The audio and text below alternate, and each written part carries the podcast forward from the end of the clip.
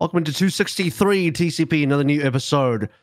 And today we're finally going to be previewing the Countdown Cup as well as talking about the recent roster moves and other related drama that happened. And uh, I feel like there's plenty of it. Like we backed it up plenty well. Uh, some of it feels a little bit old now, but you know, it's just been that long. There's just been uh, a lot of I I don't even we can't even call it off season, just like stage break stuff happening where teams are making moves and their final moves because this is roster we're post roster deadline now. So, well, I guess it can't be the final moves because you could still get contenders people. But I mean, uh, I feel like we are you'll you'll start to scrape the barrel a little bit there. Maybe we can discuss the quality of some of the contenders pickups uh, in in a short while. But yeah, look, we're about to hit the countdown cup, guys, and the new patch details finally officially dropped. Yes. Uh, it's uh, been a weirdly like busy news week with, you know, Kiriko coming out like we talked about last show and yeah, a lot of these these roster moves. And obviously we have another stage coming up. So yeah, should be some some fun times ahead. I was so prepared for you to pivot into like Twitch drama or something, like give us the, the heel turn there. Or like I, I was trying to anticipate it and not be fooled, and then you didn't actually have a heel turn, well, and now I am still fooled. Yeah, see, you that's the thing. You, you have to vary it up. You have to vary it up. You, if you if you think I'm going to do it every time, then you're going to get too used to it. And the real the real smart play is to legitimately vary it up, where I just don't even do it. Yeah. That's how um, I used to play Among Us. Shoot the cross up. You don't know. So this, this is really the new Among Us, if we're being honest. This is how it the works. Only, the only sussy person here is you.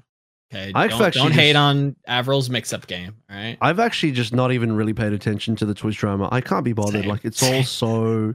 it's yeah, also, I, I don't know, man. Like, it's Could it's uh, getting to the level of of like Hollywood TMZ. Like, who's yeah. breaking up with whom? Like, I don't give a fuck. Yeah, I couldn't care about their personal relationships or who's dating who and all that. Like, it's just so boring. I don't. Yeah. That's that like this is that's like peak parasocial relationship. I don't know, like it's really uh, powerful, it, right? me. Like it's like we had this circuitry to like keep sort of like our Dunbar number 150 person trial in in check and like oh did you hear like this guy with this guy and like oh da, da, da. and then that's how you policed your little tribe and now it's just like it doesn't. It, it is ninety percent of it's just malicious what, though. garbage. Tell you what though, now um, now that it's it's proven that uh, you know Twitch can actually get on top of the whole gambling thing if people if enough people are outraged by it. Uh, all we need now is some drama to happen within the the hot tubs and Chaturbate category, and then suddenly we can start cracking down on the softcore porn on, on, on Twitch as well. That would be really good. So you just need some some drama to happen there. You know, someone has to someone has to do something illegal, and then uh, then yeah, you know, something something will go down, and then finally Twitch will have to address it. Nice. It's it's so weird that we always need like the system to break in order for us to start fixing instead of preemptively doing it. You know. Well, Twitch likes to pretend they care about issues, but uh, what they care about is making money, and uh, it's only when the money, it's only when like shit hits the fan that's like, oh well, I guess uh, we have to do something about it. Damn. Yeah. Shout out to the woman that had sex on stream and therefore is the peak acceleration accelerationist that brought uh, made it. I like that that was only a one week ban. By the way, that was that's hilarious. like that's only a one week ban, and there's like people that do far less that get like way harsher bans or like it's kind of based stuff. Kind of based. Yeah. And then that person can come back after their week vacation and be like five to ten times as big as of a streamer as they were before they got banned. So the lesson learned here is like unironically do something fucked up like that on stream and then actually and then profit. Question mark, question mark, question mark, profit. That's actually that's actually the reality of the situation. Yeah. I love that. That's the world we live in. Do you know who also you, got Twitch. fucked? Junker Queen. True. Based. Based. Based. Jotes is dead. Jotes is dead. Shit's super dead. Like someone tried it, right? Like someone tried to run Junker Queen, immediately got slapped. I think it wasn't it. In... Uh, no, we did see it in contenders. We did see it uh, trying to be run in contenders. Uh, in the imagine a Rein brawler composition, but you're just playing the Junker Queen instead of the Rein. Mm. And I can I can sort of see how that could work. But obviously it's just not as effective. It's just it has issues, right? And so it's not that amazing. And, and, and to no one's surprise, it did not win. It uh, was not good. Yeah. So based. Good news. Yiska's trying to Yiska's trying to talk about things out of order though. Yes. Right. We're going to talk about the patch notes really deep into the episode. So deep that we're going to run out of time. We're going to get to the four hour mark. Like, guys, we don't have time for preds or patch notes today. That's going to have to be saved for another emergency episode. We're, so. actually going to talk uh, about it so deep that we're going to get a seven day Twitch ban. So what's what's actually going to happen is I think we'll spend one hour talking about Jeff Goodman and then one hour talking oh, about Christ. just Piggy to charge. Oh, no. And then not Jeff. Maybe another hour talking about Glister retiring, and then we'll have to speed through the Spark news and Arns, and maybe No Hill, and then we will run out of time and can't do Preds uh, or Patch Notes. Okay. I think that's probably the correct pathway. And if we deviate from that, I will bring us back onto that exact pathway that I just mentioned. And I, I will have the clock open. If we don't spend at least an hour talking about just picking the charge, um, then I'm going to repeatedly bring us back to picking the charge until we hit that one hour mark. Can we against everyone's will? Can we? Okay, I'm going to paint the picture. Right, you You're really shitty at painting, but go ahead. You, I am. You walk under a bridge in the middle of the night in Los Angeles. That's a scary place. You see it's a guy holding a, a, a little, you know, carton cutout. I don't like with a with a letter on it. Huh? Will design oh WoW encounters for lunch. Was that Ghostcrawler? And it's actually Goodman. What, what's his first name? Jeff. Jeff. Jeff, Good. Jeff Goodman. And this is why that I now that I've that I've painted this picture in your mind after him mm. being let go, we can now call the episode title "Feels Goodman." I'll put it down. Boy, howdy, is that fucking reach? How, how is that a reach? Was, uh... Yeah, now, now you kind of have to redesign the. It's thumbnail. at least. that punchline was not worth a five minute no, setup. No, to be real, no, no. Um, not the slightest. The, the, the pro- my, my problem is I'm I'm running legitimately on like 15% of the processing power available to my brain at usually like let's say 10 a.m and therefore like you're getting gamer brain Yiska most of the time. That's that's the that's the best Yiska. That's the best well, like unhinged, underanged Yiska. Well, I'm still filtering a little bit. Otherwise, you know, like let's true. I'm gonna get us banned real quick. Let's start talking about the good man. 263 brought to you by Ever Everlivista Bebe, Battle Crab, Refine Beam, Bronze Babuha, Picasso, Chris R34444, Cash 67, Lol Shin, Pork Chop, Sammy Rex, Volumol Smooth Nuts, the YouTube members Ice Ham Jello, William Jesse, Vishman, Fireman 6, AK, and Chris R. Uh, this one came out of nowhere in some ways. I believe the initial leak on this one, of course, it came from Metro. Um, I don't know if it was really. I mean, you could you could say it's a leak. I don't feel like this was like some NDA information, mm-hmm. but Metro had just casually mentioned on stream. It's like, yeah, so you know, like uh, there's been a lot of mem- uh, development stuff changing a lot of the Overwatch One guys are gone, and oh yeah, but I think Jeff Goodman might be gone too. And everyone's like, huh? Because no one heard about, no one, no one publicly had heard about that yet. So that was the, first anyone heard about it. That started, that clip started circulating around social media. Um, that eventually uh, made its way to articles and all the rest. So it's another one of the like the really really old guys. Jeff Goodman's been there since before Overwatch One's launch. He he's been there since Project Titan, actually. Yep. So, yeah, um, and supposedly, uh, this had been happening over the year. So, the PC Gamer article actually, and by the way, I I always find it funny that PC Gamer only ever does anything related to Overwatch Two when it's something negative. Anyway, um, the lead hero designer behind Overwatch huge roster characters. Left Blizzard, made the decision to leave Blizzard earlier this year, apparently. Now, uh, earlier this year, could have been, we have another note here. Last public appearance by Goodman was in a group interview with press in June. Um, I was actually in um, one of those super secret private meetings that happen sometimes behind the scenes about Overwatch. And Jeff Goodman was was presenting some stuff there. So like uh, you know, I've I've had some like very brief interaction with Jeff Goodman.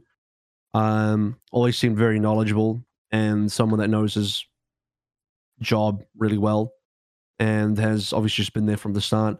Um, and I feel I can't remember the exact date, but that feels like it wasn't that long ago um, if I try and think back really hard about uh, when that kind of happened, like I'm pretty sure even yeah, like June, July, I still saw him. That actually does line up with this June date that they were talking about. So I don't know how long it's been since Goodman's actually been gone, whether that's like a recent thing or not. But um, supposedly there's also a job listing for lead hero designer for Overwatch. So it, it all kind of lines up. Uh, they don't have a replacement yet. Uh, I don't really know what's going to happen in that uh, in the direction of all the hero kind of stuff. And we also, by the way, got a got a report um, from Blizzard that from Aaron Keller who's saying they've or, they're already playtesting the hero they intend to release in season eight. So they're very far ahead in the hero development area of the game. Mm. Yeah, all I mean, it's not a good thing when your your lead hero designer leaves your company. Obviously, that's not like a yeah. sign of strength, but not but not necessarily a bad thing either. Yeah, depending it, on I mean, turnover is is at least in my opinion is pretty neutral. Obviously, it's not a good thing, but it's just you know people shifting jobs and moving to a different company. It's it's not a terrible thing. Um, especially when, like Avril saying, like you're so ahead of the process, right? You have some buffer time in between, like now and the next hero um, and obviously they're, you know, they've even publicly said in the past that they have like a ton of ideas and always, you know, workshopping different heroes and some get a little bit more um fleshed out than other ideas and some ideas get kind of hemorrhaged and patched work into other ideas. So it's I, I don't know. It, it surprised me that this like got as much traction as it did just in like an hour neck of the woods. I understand like general gaming like definitely picks up on this and, and talks about it and you know credit to them for milking a stone, but um, yeah, I don't know. PC, just, PCGamer.com habitual stone milkers. I I just don't.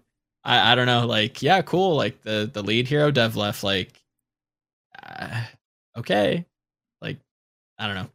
It. uh I, I don't understand the community's like somehow like like rage because I'm I'm also hearing like stirrings of like people like running these narratives of like oh well Goodman was was in charge of all the things that we hate about Overwatch and it's like yeah how do you know guys, then, how do you isn't it good, but what, then isn't it what, shouldn't they be happy shouldn't they be pleased that he's gone then why I, are they outraged I think that they I think eventually they are but like they're outraged because people are saying that he is and then they're like I, I don't know. I don't know either way if he was or wasn't, but for my money, I have to assume that one person can't be in charge of everything that you hate ever, right? Like that seems like a really odd like soapbox to get on. Um, so that's that's a very odd uh talking point from uh from a, a Reddit standpoint. I'll say that.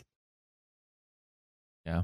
I people mean, don't I don't know that I don't know that people know how to react to this because it doesn't to me, it's just one of those things that really the correct way to react to be like, okay, yeah, I think that happened. people have, whatever, actually. like, yeah, because you don't know. No one knows yeah. what the impact actually is. Uh, I mean, like I said, there's so far ahead in hero development now. Anyway, mm-hmm. it's like, what's is is it good or bad? I don't know that. Is I don't know that it's good or bad. Yeah, I think yeah. it, it just simply exists. Straight neutral. Yeah. Yep. There's there's just no like. Of course, you can you know manufacture both like oh my god this is such an influential figure and another one jumping that uh, off the ship but also you can equally say like the new direction is to pump out heroes at frequent speeds and this is a guy that has been part of the team that uh, you know it took forever to get mm-hmm. stuff done so like whatever direction you want to interpret it i promise you do, you don't have enough in- information in order to yes. make any I mean, case and They're even not pumping out heroes at any any faster or slower pace than before. To be fair, but yeah, uh, yeah, yeah. To be it's the same pace. Same pace. So. If you don't count the three years where they didn't do anything, but right. Um, yeah, no, I think uh, once again, like this is this is always such a like this is in a way judging this is like voting for coach of the year because you sure as fuck also don't know what happens yeah. in a coaching room. I don't have a fucking clue. Ba- basically, but the, but the meta th- the meta thing is yes, everyone everyone thinks they do. Everyone do. True. Everyone does actually think they know something about what coaches do, which is why they also feel like they know exactly what Jeff Goodman did or didn't do. I, I feel like you should you should just give him the Dennis Hawelka award just cause. Like just Jeff, Jeff Goodman. yeah, Jeff Goodman's got a cute cat. Right. I was planning on. I was planning to give. I was gonna. I was planning to give it to Proper just because. uh uh, in my mind, he's. I think he should just get every single award. So based. so true, Misty. For no other reason uh, than like just give everything to him is what I was going by. We're in a we're in a scary time for proper. I feel like you know when, and Uber has also very accurately like pointed this out, where it's like if you're on top for too long, people will just hate your guts for yeah, no reason. They're just fatigued.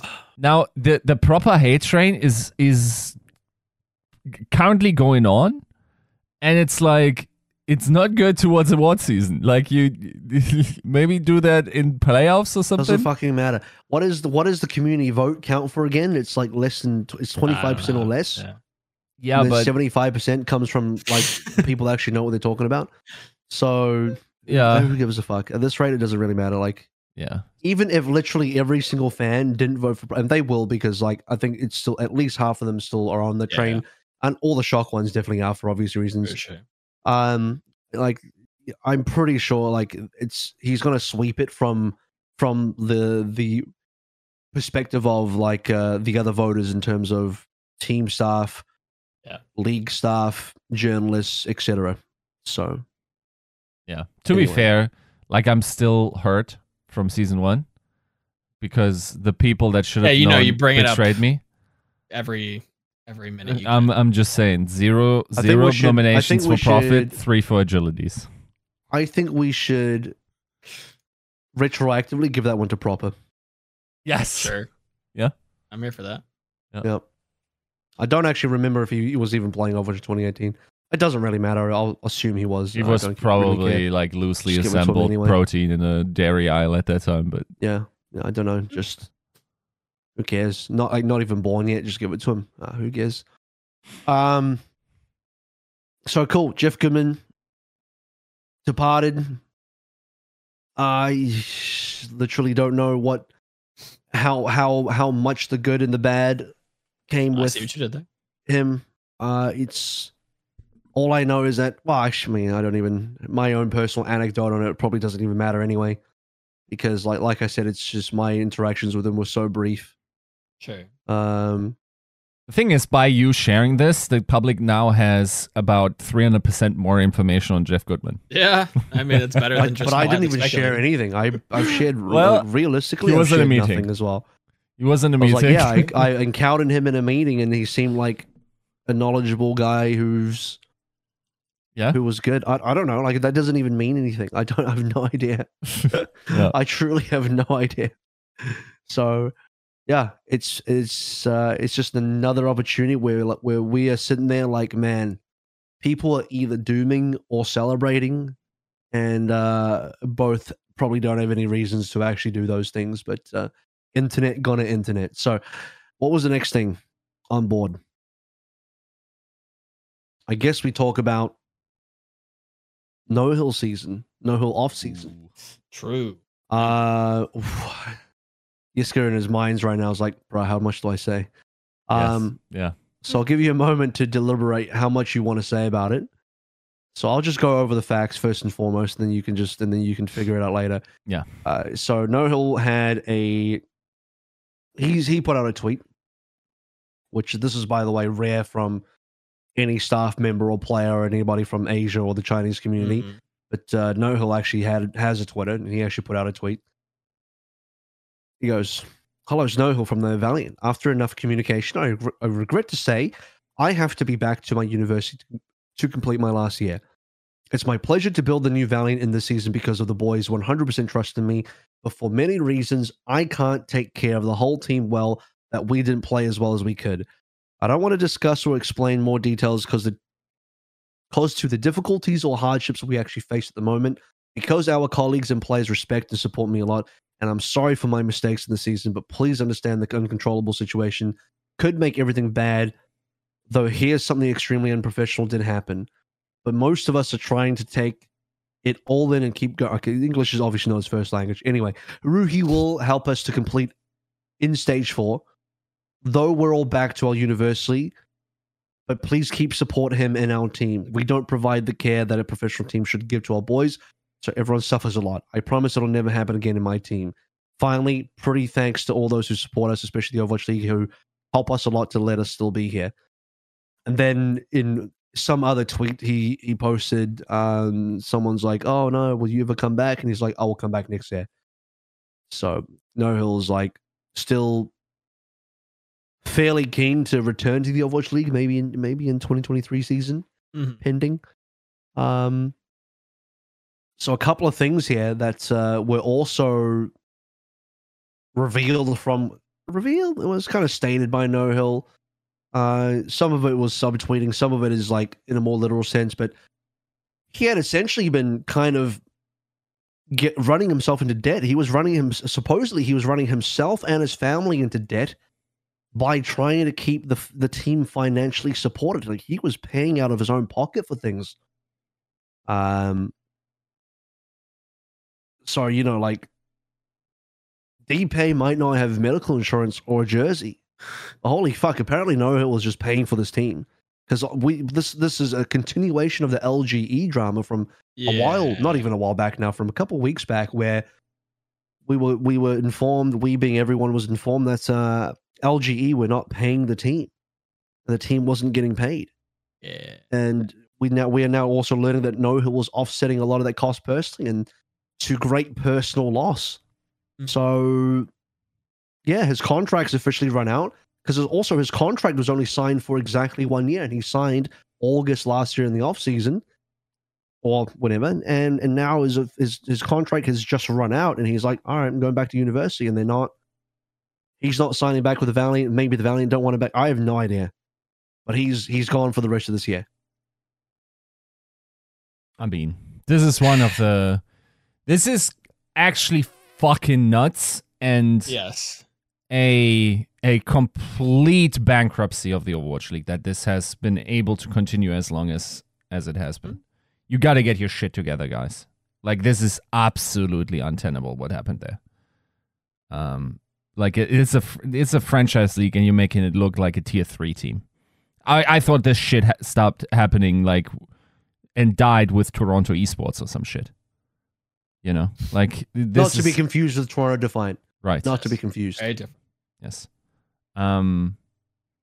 I mean, I, I a I expect this to be a completely different situation. Hopefully for Immortals. Um they they have to change their up their plan. There's no way you you're going to continue the partnership with LG, LGE with the way this season has gone.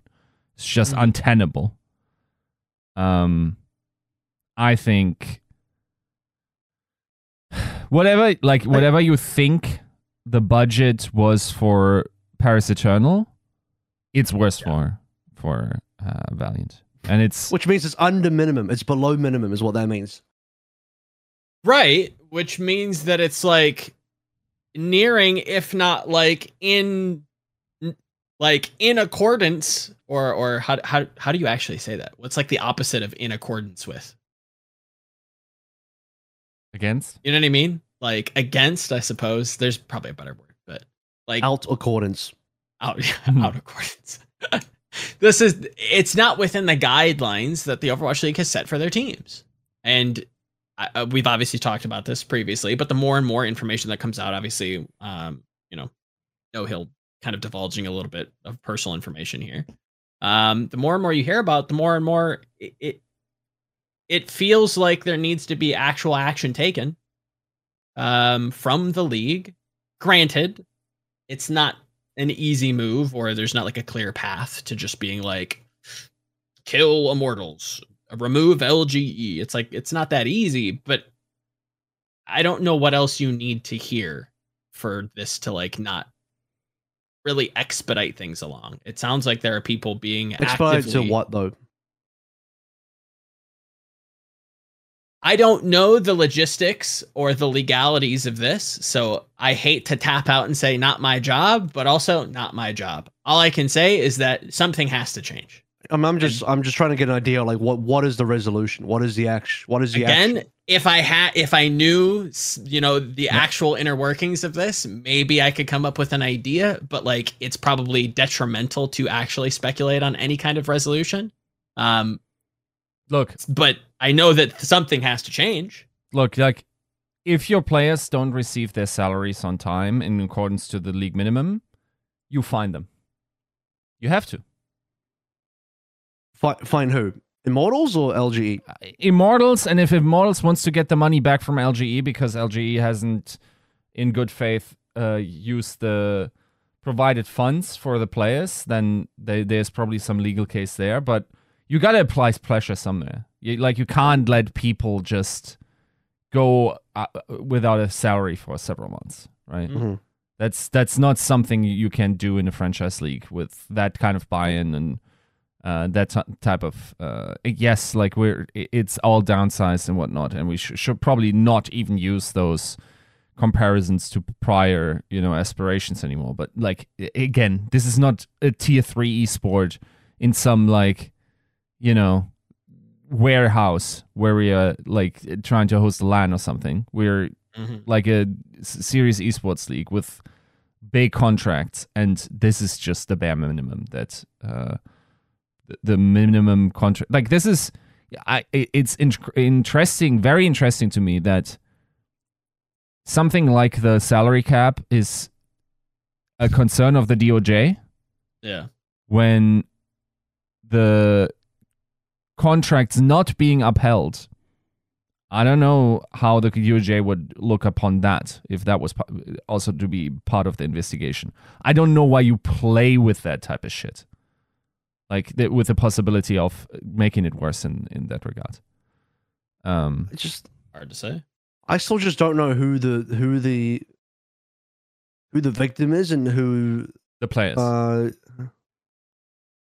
well, I'm talking about it from the perspective of like, you know, who who actually got played here? It's like in some mm. ways, is, did Immortals get played? Are they the that's ones a, that that's a good are kind of victims Great here question. as well? Because it's like LG fucked them, right? I, yeah. My perspective is Would like have to assume. I think that's I think LG fucked Halo. them. So it's like so so if that's the case, then it's like I, we talked about this last time. I'm like, yeah, chasing down Immortals is almost like you know you're you're going after the wrong guy. Yes. Is, is kind of what it is as well from my perspective. You're Some going after um, the wrong guy, but the guy like if if your if your team does garbage, then the guy at the top of the organization is loses his job, right? Like if your government does garbage, then you as a president take the fall. In, in an ideal case, in, in a sane society, that's what they. That's how it uh, works. You just blame the other party, right? Isn't that how it works? Right. Uh, like, but uh, you guys, you guys get the idea. There's there has to be some. It was it was Nancy Pelosi. It was her fault. Clearly, isn't that isn't that strategy? Yeah. Um. So, I like what Immortals has to. They, they have to pursue legal action as LG. I mean, I think I, I don't know what the, the, resolution is. Bottom line is players need to get paid. That's yeah. the absolute minimum. Players all have to get paid. Players don't have to do all the shenanigans where that mm. uh, players have to like divide their salary in order to uh, get someone else on, on the team. Players like um, deserve to have full time contracts and not do this rolling thirty day garbage. That right. should like I understand the entire intention around uh, thirty day contracts how they can be used to you know fill needs. Maybe one of your starters maybe you want to be budget one of your starters gets sick you need a solution you hire someone on a 30 day. That's all fine and dandy with me. The idea of rolling 30 days is unreal to me. Like that's I'm sorry, that's saving at the wrong uh, end of, of things, and um, this is something really the league has to reconsider here. Like, so yeah, because there's the, they're the only party that actually knows what's going on, and it would it would shock me, and it would be kind of appalling if they didn't, right? So like they, they I feel have. Like, I feel like they didn't. I feel like they didn't know what was going on, unless we're talking about different things. I feel like they didn't know what was going on. I think now they have way to. too long. They do now, but this went yes. on for way too long. Agreed. long enough that clearly the lead didn't know what was going on, or they did know and didn't take action. I don't know which one. Um, so th- sort of end the discussion on it. Uh, you know, I think a while back, people were like, "Oh man, is No Hill scamming his players to pay for Marvel or whatever, whatever." Now it turns out No Hill was the one getting scammed because he's just paying. He's just paying out of pocket. Certainly he's actually just paying yeah. himself. he he probably whatever his salary was for this team, he probably lost money. He probably like paid out of his own salary and then some because apparently he's in debt. He's in debt, yeah. So damn, dude, like I feel bad. I feel really bad for this guy. Terrible, yeah. And I mean, like even even going past like the legal and like financial ramifications of this move. Yep. Now you have a team that was kind of just led like as a flagship like focal point of this team. I go back to the offseason and I'm like, it's no hill season, baby. Everybody's just, you know, excited to see what the Valiant can do because they know what this coach has done in the past. And now they don't have that coach. So now it's like no, 100%. And yeah. and this is this is no shade to him, but I'm looking at the team's performances and you know, coming into the end of the season, it's like you don't have the Honestly, focal leader and it's like ah, is that going to I have to assume it's a detriment to the performance. Under, no? under under the context of Noah Hill and the team being financially screwed over for most of the season, I'm impressed they got any wins. Agreed? I'm impressed they I'm impressed yeah. they did anything at all. I'm impressed they took as many teams, as many quality teams to map fives as they did under the constraints they were in, uh, that 100%. they were faced with. Yeah, that's actually an incredible achievement. It is uh, to, to look at it from the other perspective it speaks to his strength as a coach. And like, I guess the point here that I'm trying to make is that like without No Hill now, not only is this like a financial uh, like, burden, is not only this is logistic and like maybe even a legal burden, but like even coming from a performance perspective, coming into the end of the season, like the mastermind of your team just isn't there anymore. Like this is not a say, good look. You know, if it wasn't for the fact that I'm planning on giving proper coach of the year, I think No Hill should be in that discussion. Like, yeah, um, because but anyway, like joke, all jokes aside, actually, any, actually give him the Dennis Hawelka Award for just like nurturing some boys through tough yeah. times. But like, this is something maybe that we also eventually need to talk about, and this isn't just a no hill discussion because. It's starting to slide into dangerous territories for quite some teams. Maybe there Uh-oh. should also be a discussion on protecting coaches Maybe there should be a discussion of yeah. making uh, a mandatory amount of coaches and giving them a, a mandatory amount of salary that probably should be comparable to the minimum salary of the the players. Yeah. I know you don't have leverage now, right now, right? Like you're not making money. The YouTube deal is running out. Whatnot. Asking the teams to pay some more money. Decency. Yeah, some uh... some regular decency and like proper decorum. Like, come on, is that really worth losing your humanity over over the 50k you pay more the year, a year? Like, yeah, fuck it. It's definitely not to completely you know flesh that out, but it has felt for a long time. And i think this is more esports in general is that like coaches don't have any protection. And like players have little to no protection now so it's you know open yeah. season. But especially in the past like if a team was underperforming you it was just expected that the coach leaves because the teams could that's a that's a change you could make without much you know pushback or any kind of you know contractual disputes. That's it's just you're gone. That, Adios. See ya. the the coach salary discrepancy is the widest payment discrepancy in the entire league. There are 10x really? situations where the lowest head coach is paid a tenth of the top salary. Hmm. That shouldn't happen. I'm sorry. I think it's oh god that is that is a really interesting subject. I, mean, so I won't I won't continue. I'm sorry. Well, okay. Uh, I was going to add something there. I think I'll save it as we will move on to um, any further like why you know I'm not even going to prompt it. Yiska, Yiska, you've uh, had the time to speak on anything you want to speak on regarding the Valiant now, so uh, the rest be buried I'm, away until. I'm proud of us for not getting sunlocked. We whenever. we we trinketed the kidney. We didn't get blinded. Like, good on us. We didn't get cheap shotted. Well done. Next on the list, is we're going to stay within the pack. We're going to stay in the pack here. We're going to talk about the Spark. They have decided to add two new players to their playing roster. Mm-hmm. Teru from Team Diamond, also formerly of the Vancouver Titans, and Neko, who is their assistant coach, now onto a player position as well. Both these players will be playing support. Uh, I think a lot of people don't realize that Teru made a role swap. Teru made a role swap yes. after leaving Vancouver. And He is now playing support, flex support specifically. Uh, Neko is playing main support. So some shit went down in the break between Summer Showdown and now. Um, there was a video released by the Spark that is on their YouTube channel, uh, Hangzhou Spark. You can check it out. Um, where Changwon head coach and I think team supervisor slash manager Anu uh, basically spoke to the, the, the fans, the public about their decision making, um, their thoughts and blah blah blah behind the scenes kind of information about why they made these changes. The summary of which is that they felt they were having some sort of internal issues regarding how the supports were working with the team, just basically difficulties they experienced during the summer showdown overall. They went one in five, so they had a very, very poor summer showdown compared to midseason madness, where they had a pretty decent result, all things considered. Um, and they noted they were having some issues with the supports, lack of confidence, some um, potential communication issues, and they wanted to bring in more supports to the lineup to alleviate some of those issues.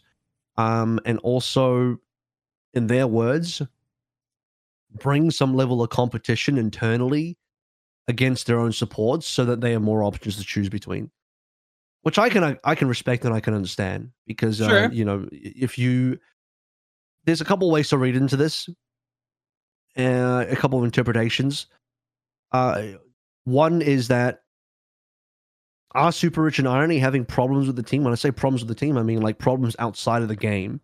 Like, are they are, are there some internal issues relating to behavior or I don't know motivation, practice, all those kind of things? I, for some reason, my mind always goes back to Yveltal as like the prime example of like you know these Chinese team support player or it could be any player, it doesn't have to be support, but just like some sort of internal thing going on and teams are trying to fuck around and juggle different players to make up for it.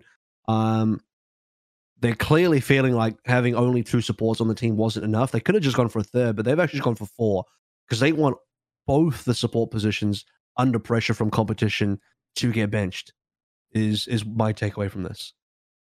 Yeah, and I think that underlines the the kind of operative statement here that like there were there was internal discourse. And if that's the case which i think it seems like it is um you have to bring in new players to kind of you know at least have a coherent team environment um which i don't hate but it also just doesn't like inspire a lot of confidence in me. I i can't like i can look on like wikipedia and tell you how long Teru's been playing flex support but like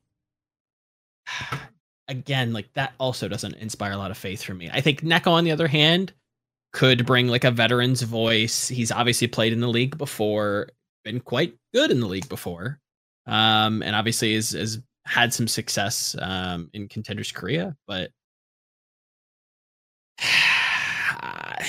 I don't know. It, it's another one of those like I'll believe it when I see it type of spark, you know, moments where I don't know. It, it it's just so tough to like and this is this was the season too that it was it was so close to being right um and and maybe this is the solution but i what do you say uh, hopefully this fixes things and hopefully they can get back on the mend because like they have so many and I, I hate to like just bring up narratives that we established in the in the preseason, but like they have so many stars on this team that like this should be a competitive roster. Um, so hopefully this fixes it. I hope. Dude, this is.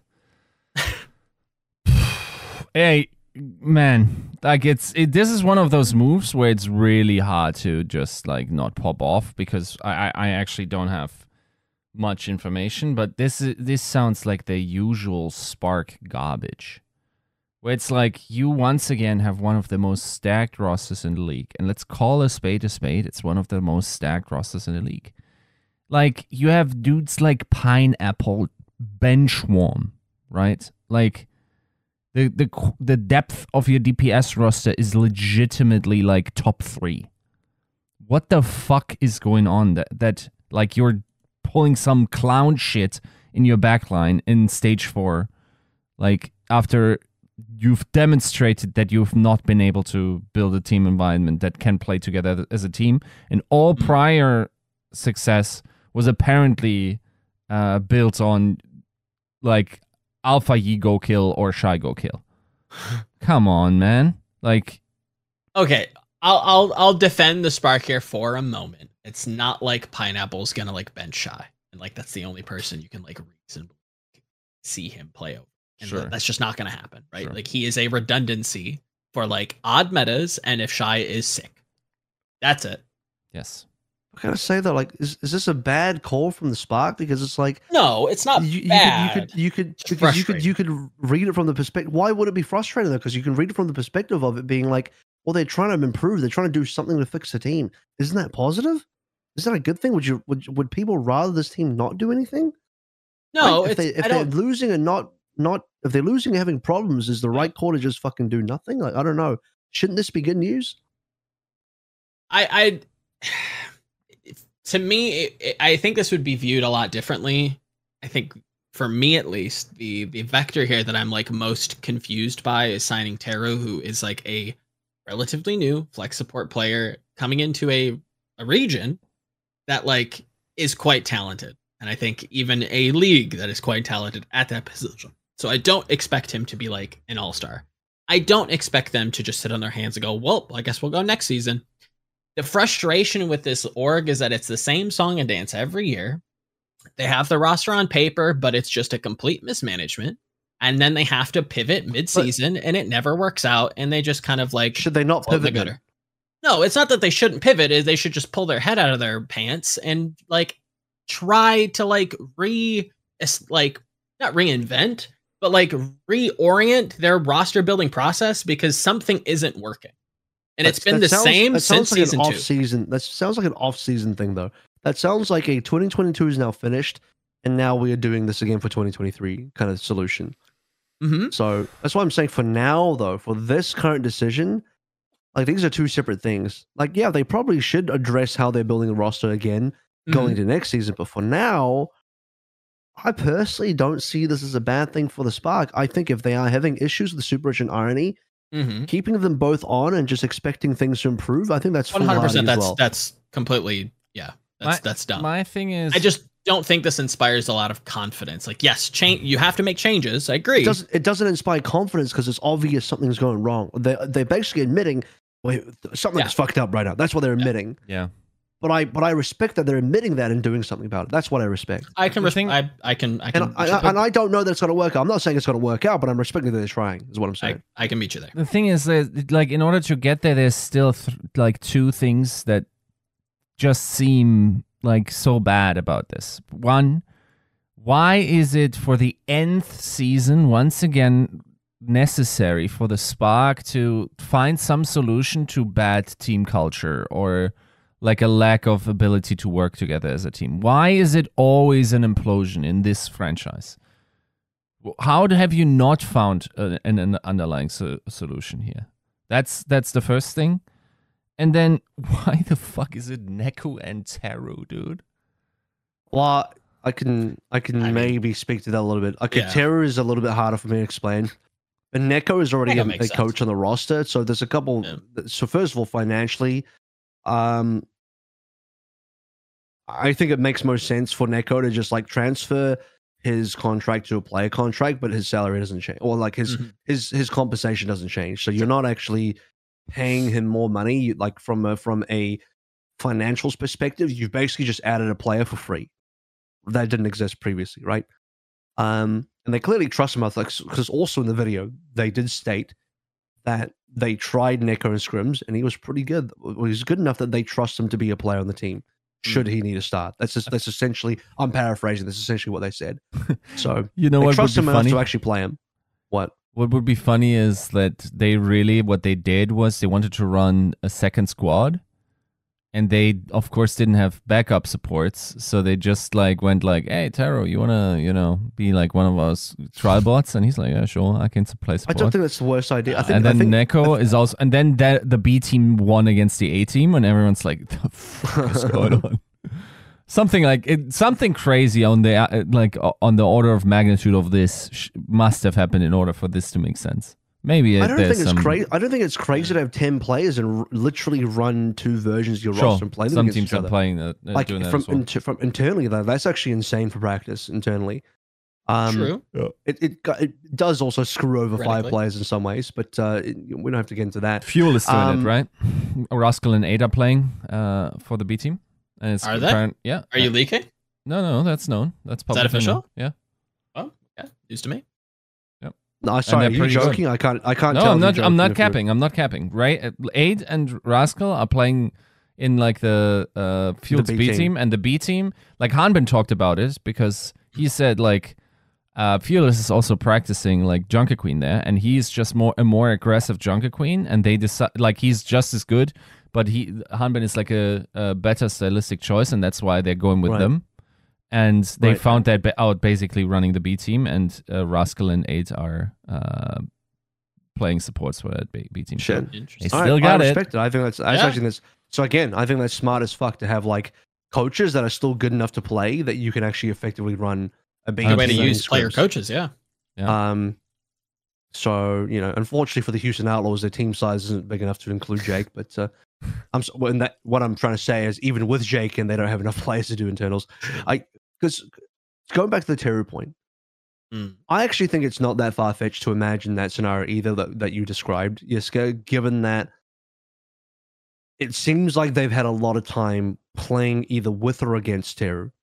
Now, something that is pretty common that everyone should know, if you don't realize yet, is that the APAC teams thoroughly scrim against sure. contenders teams from Korea, China, whatever, for additional practice to widen their scrim pool. That is a very important factor, and that is especially important for teams like the Fusion, which have an academy squad in T1. So effectively, we talk about having internal scrims and having 10 players and splitting up into A and B teams, Fusion can just do that with their academy team. Uh, and in previous in previous years, you know, Seoul could do it with Gen.G and Shanghai could do that with Team CC. And Spark could do that with Bilibili. Guangzhou do have uh, Ultra Prime, but I don't know how many members. Maybe they could do it with Ultra Prime. I don't know. Um, so yeah, it's it's maybe Spark had a lot of scrim practice versus Team Diamond. Maybe that was a very regular partner for them to play against, and they they saw something they liked about Teru because they did. You know, again in the thing that they talked about in their little video that I recommend for for those that really want like a in depth, a more in depth dive into the decision making they had nice things to say about Teru. They felt like Teru was a was an underrated good player. Um, I don't know. Maybe maybe it's also a case that Teru is cheap as well. You know, I, I can't imagine that Teru commands a, a, a very competitive salary. So when you look across contenders Korea, here's the other thing. I don't know that Teru, Teru might not have a buyout from Team Diamond.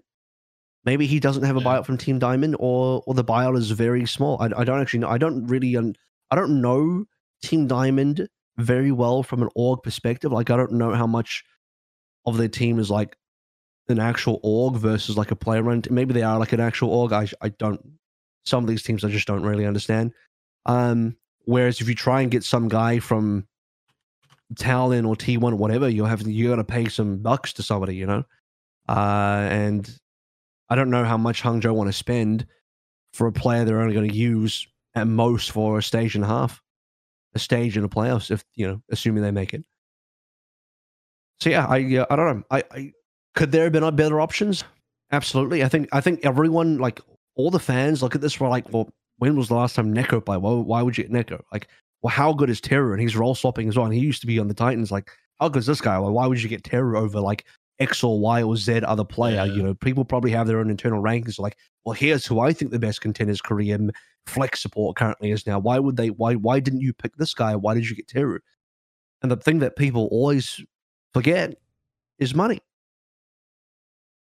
I, I, maybe do Hangzhou just have unlimited? Make I don't know. I, I just think from it makes most sense from a budget perspective mm-hmm. to not necessarily get the number one player. Yes, from Contenders Korea because that shit might be too expensive here, for a multitude here, of reasons.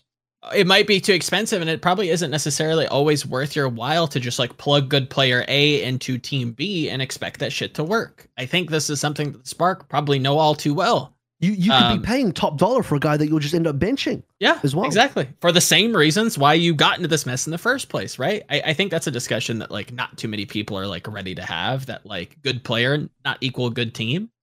Um, but we'll soon learn. I think there's there's a there's a positive and this is going to sound very condescending spin to this that it's like at least there are teams still willing to like actually add to their roster so like i think that's like a good sign. I just don't know if like these are the moves.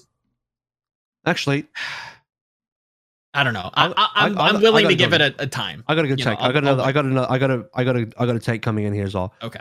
It would not surprise me if mm-hmm. I don't know about Neko. I'll just speak to Teru.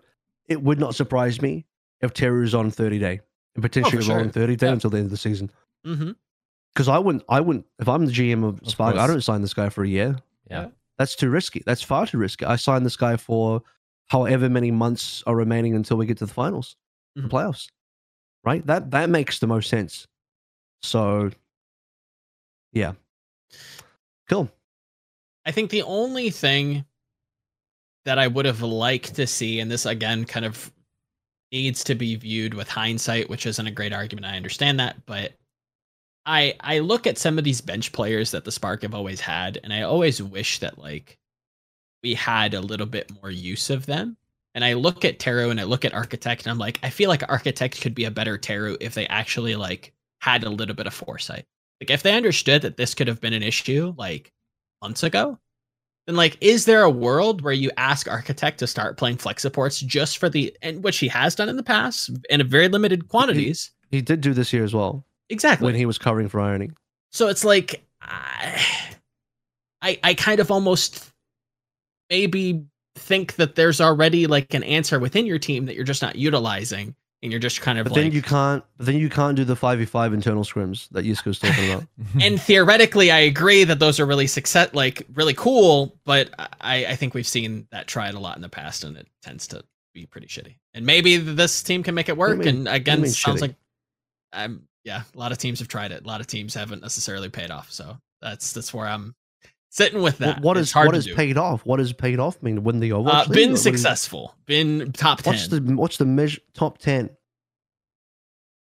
Yeah, been been any anywhere near as as has the return I mean, I actually argue, mattered with having I, such a big roster? I'd say probably not. If you a lot of these teams, I would argue that if you got some level of improvement and success that you otherwise wouldn't have gotten had you not had the ability to internally scrim, then I would quantify Is that, that worth as another like team and salary. That just depends on your budget, right? I mean, true, agreed there. But like if you if you had the if you have the budget to spend on a at, at the time a twelve man roster, power to you. Um, but yeah, I mean, if you don't, you don't. If you do, then what difference does it make? Maybe next year you have a more difficult time justifying to the owners why you need as much money. I don't know, but then but then you get into territory of like your your budget might just get cut anyway because the owners are not liking the direction of the league. Blah blah blah blah blah. Sure. Like, there's too many factors to consider. Um, okay. Any final thoughts on the spark here? I think the general takeaway from my perspective is that it's clear the signing of Neko and Teru to me is not the priority here. Isn't that oh they're the mm-hmm. best players? That's not the priority. The priority is that they can get some players on short notice mm-hmm. probably for a good price that, that can compete for a spot with against Irony and Super Rich. But the idea is, in an ideal world, Irony and Super Rich are still your starters, but you're just lighting a bit of a fire under their ass. That's my perspective on this. What if Great. what if Irony, Irony and Super Rich don't play a single game anymore this season? What do you feel about that then? Then then and maybe the problem shame. children are out. Then that's a problem. That's a bit of maybe a shame. You have a team. I don't and know. Then you then you hope Neko and Teru uh, are good enough, but yeah. then I mean that's the risk you take. That's the risk right. you take. Mm-hmm. Uh, okay. Uh, Sounds like something's could, gonna happen. Could they could they have signed the best two best in slot remaining players? Who is currently the number one main support and flex support prospect in uh, Contenders Korea? Could question. they have gone for those guys? Maybe they could have gone for those guys. Maybe the cost would have been too high. I, I don't know. I feel like this is like the cheapest way to solve their problem. Um, and if it'll work or not, then you know jury's out. I but yeah. I would also argue this hypothetically, even if you got whoever those hypothetical good good players are and brought them in, are they going to necessarily move the needle above Super Rich and Irony, who are already like pretty good, pretty hyped up players coming in yep. in some regards? Maybe not to everybody, but uh, if you paid attention to who some of the best players and some of the best teams in contenders Asia regions like China and Korea, you know, Super Rich had been on the top of the list for a while. I only literally won a season with BLG. Like I think I don't think I think these guys were pretty pretty reasonable prospects. Like no, they're, they're not Finn and fucking Chorong, but they don't have to be. Anyway, move on. Talk about some. Uh, you know what? Let's talk about something more. We're on this topic. I was going to go to retirements. Let's talk about uh, not retirements or some retirements. Let's talk about pickups 1st mm-hmm. Guangzhou Charge. All right, how are we gonna how are we gonna extend this one for now? Let's have a look. Piggy has been signed to the Guangzhou Charge, along with Ty Dollar. So Piggy from Houston, Houston into I believe free agency, then into Guangzhou, and uh, Ty Dollar. Well, I guess into free agency as well from the Gladiators. Uh, for what it's worth, this is Ty Dollar's return to the team. He actually once was yes. part of the Guangzhou Charge a while back. So he's actually returned to the team, working alongside now Sung Woo and Piggy. Uh, yeah, well, I mean, it's first time on the charge, but let's talk about Piggy 1st mm-hmm. They have they have brought on a player that is essentially a clone of Krong. Yeah. Um, mm-hmm. I don't know about I don't know yeah, how I feel about that. But only one of them is an option to uh to Pelican. Uh, I I hate that that's like the talking point here. I, I, like, congratulations to the Guangzhou Charge for acquiring Pelican for the 2023 season. Well done. I think Ty Dollar here is like the most interesting move. I think it's like a well respected coach. We've heard good things from Justice. Like we've heard like third, fourth hand. Like a lot of people respect him. I think this roster is on the mend. They actually like performed decently well. Um, per their actually, you know, four in, and two record. Yeah, not not awful, right? And and you add a coach. I think that's a you know a good fit, or hopefully it's a good fit. Um, and and that should help things along. I don't know how to view Piggy. Um, like you said, it's it's literally just Krong, but maybe a little bit better in certain areas. It's the most odd signing I think in recent memory. I, I genuinely don't hate Teru given the context, unless Krong is genuinely like needs a break and like has to go back to Korea for a reason. Piggy makes no sense to me. I'm going to be completely honest. I hmm. do not he, understand. He can, he can he can play from Korea unless he's just trying to take a unless that, the break you're talking about is like I like actually I can't play Overwatch. But that that's what okay, I'm that's what right, I'm getting right. at. It's like I don't I don't get how or why you would want to sign a clone of Krong like Piggy, who literally didn't play in the Houston Outlaws, can play Sigma, and like maybe D.Va, which maybe might be a viable hero this patch. I don't know. It it very confusing. To me. I I don't know. It does not make sense to me in the slightest. Unless you're actually like expecting Piggy to like start like grinding Doomfist and like Zarya or expect like no, that's he needs the main tanks. The main tanks is what's missing from the charge. Sure, like if that's the case, then I mean it is the case. But like what I'm saying is like maybe Houston has already asked him to do that, and they value that, and he's shown it in scrims, and there's some proof of concept there, and he can come in and actually like have stage time, whereas Houston wasn't giving him stage time because Dante was taking over. I don't know. It's really weird. It's a lot of just assumptions on its on on its face neither one of them are are my favorite picks.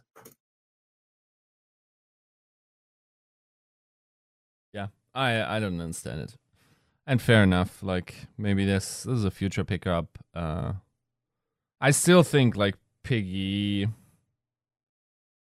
probably underperformed, especially this season. I think that like he showed himself to be a much better prospect of like even flexibility the season before. But yeah, you gotta be I don't know. You you want to have a more inspired pickup than this, right? So it's a rough one. Um, not not really sure. Like I, well, I can't make sense of it really. Yeah. Well, it, it, the question the question is, what does this solve? What what uh, problem does this solve for the team? Nothing. On, at least uh, on its face, quite literally nothing. Un- unless unless yeah, unless you're right, Joe, and they're just not going to ever use Krong again, and they're just like, well, what's the easiest slot in one for one for Krong? Oh, it's the Piggy clone of work, Krong then. called Piggy. Yeah. Then I guess yeah, and then I guess you just get Piggy. It's just like you know, get that dude in. Um, what this team needs, is, but if they are planning to still use Krong, then what this team needs is a main tank player. So yeah. a replacement for Rio is what they need. Hmm? Yeah, agreed. But there's which, also which, not uh, that many around, right? No. There's not that that too many good ones that actually can play like what the, the tank pool is actually like demanding of you right now. Because I think and we'll get to the patch, I think this patch is like asking a lot, at least on its on, on some of the first couple, you know, outings on this patch there's quite a lot of quite a lot of looks to be thrown and I'm sure we'll file them down, but as of right now, there's there's quite a bit to do. So uh, these aren't neither neither Krong nor Piggy feel super comfy right now. I think they have their maps where they're like, "Hey, Circuit Royal, hey, you know, some Sigma, hey, Baba Booey." Like that's it. I, I need, like you're saying, I need a Baba I need a main tank, but those are hard to find. All right. See what Mag. See what mags Guys, guys. Uh, he's playing for Boston. Bye, and, and uh, well, is he playing for Boston? Actually, you know, That's maybe Boston, maybe Boston could make a big team and scrim each other. Um, because I heard Arns and Glister are available. Okay, let's talk about them though. We'll, we'll just we'll package that to deal yeah. together. Arns has been released from Gladiators. Glister is officially retired. Speak on it for several minutes. Um, I will just say, cool. I know. I know. Yeska had had some extra juice on the Arns thing that he posted publicly on Twitter about uh, the release window. Blah blah blah. Uh, that's something we could probably get into. Oh, did he get released after? Did he get kind of borked here? No, he didn't get borked. Um, oh, okay, so he's he's he's pickupable. No, but he's not pickupable. No, so but he's borked. He didn't get borked. He borked himself. Oh, okay. So so he so he is ineligible to be put like signed. Yes. All right, that blows my theory out of the water. All right, fuck. So I was aware of the possibility that Arns was going to be released prior to the deadline. And then he didn't play. And I was like, yeah. what if, what if not? Like, is he, is he not? Yeah. And then, like, eventually I could confirm that, um, well, the Gladiators had offered Arns to you know, uh, go f- FA before the deadline. Arns mm-hmm. ultimately, at the time, decided he didn't want to, and then um, did then further on decide that he uh, would um, would you know part ways with the gladiators, while the gladiators were prepared to just pay him for the rest of the season. Right. And I understand that that was a little bit of a weird situation to read from people, mm-hmm. but okay, far be it from me to like you know as a journalist to ov- overtly pro or, or like bad for teams. I'm just trying to tell you that my pattern recognition yeah. for a team like the gladiators and especially like as they are backed by the god are a team that generally does it by the book and goes beyond what is expected of them in, ter- in terms of uh, the payments and whatnot, right? So, like, I would, if if we are ever in the future in a situation where it's once again unknown what the actual circumstances are around a player of the uh, the gladiators, I would recommend people to give them more benefit of the doubt than other teams.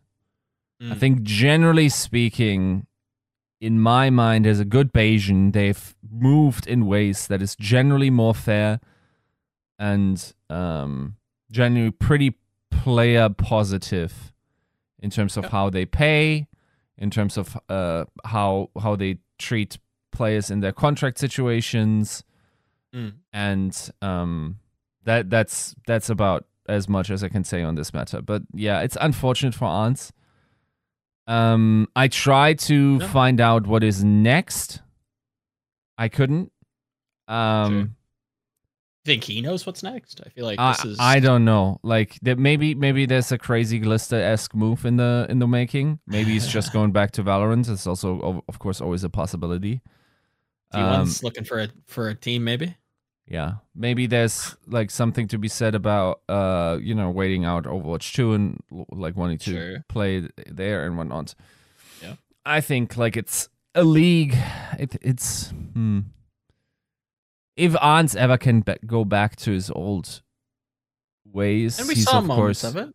Yeah, like but consistently play like this. Of course, like you want someone like him in the league. Otherwise, like you just got to do you. You know, like yeah. I, I, I feel like Arns has proven it all.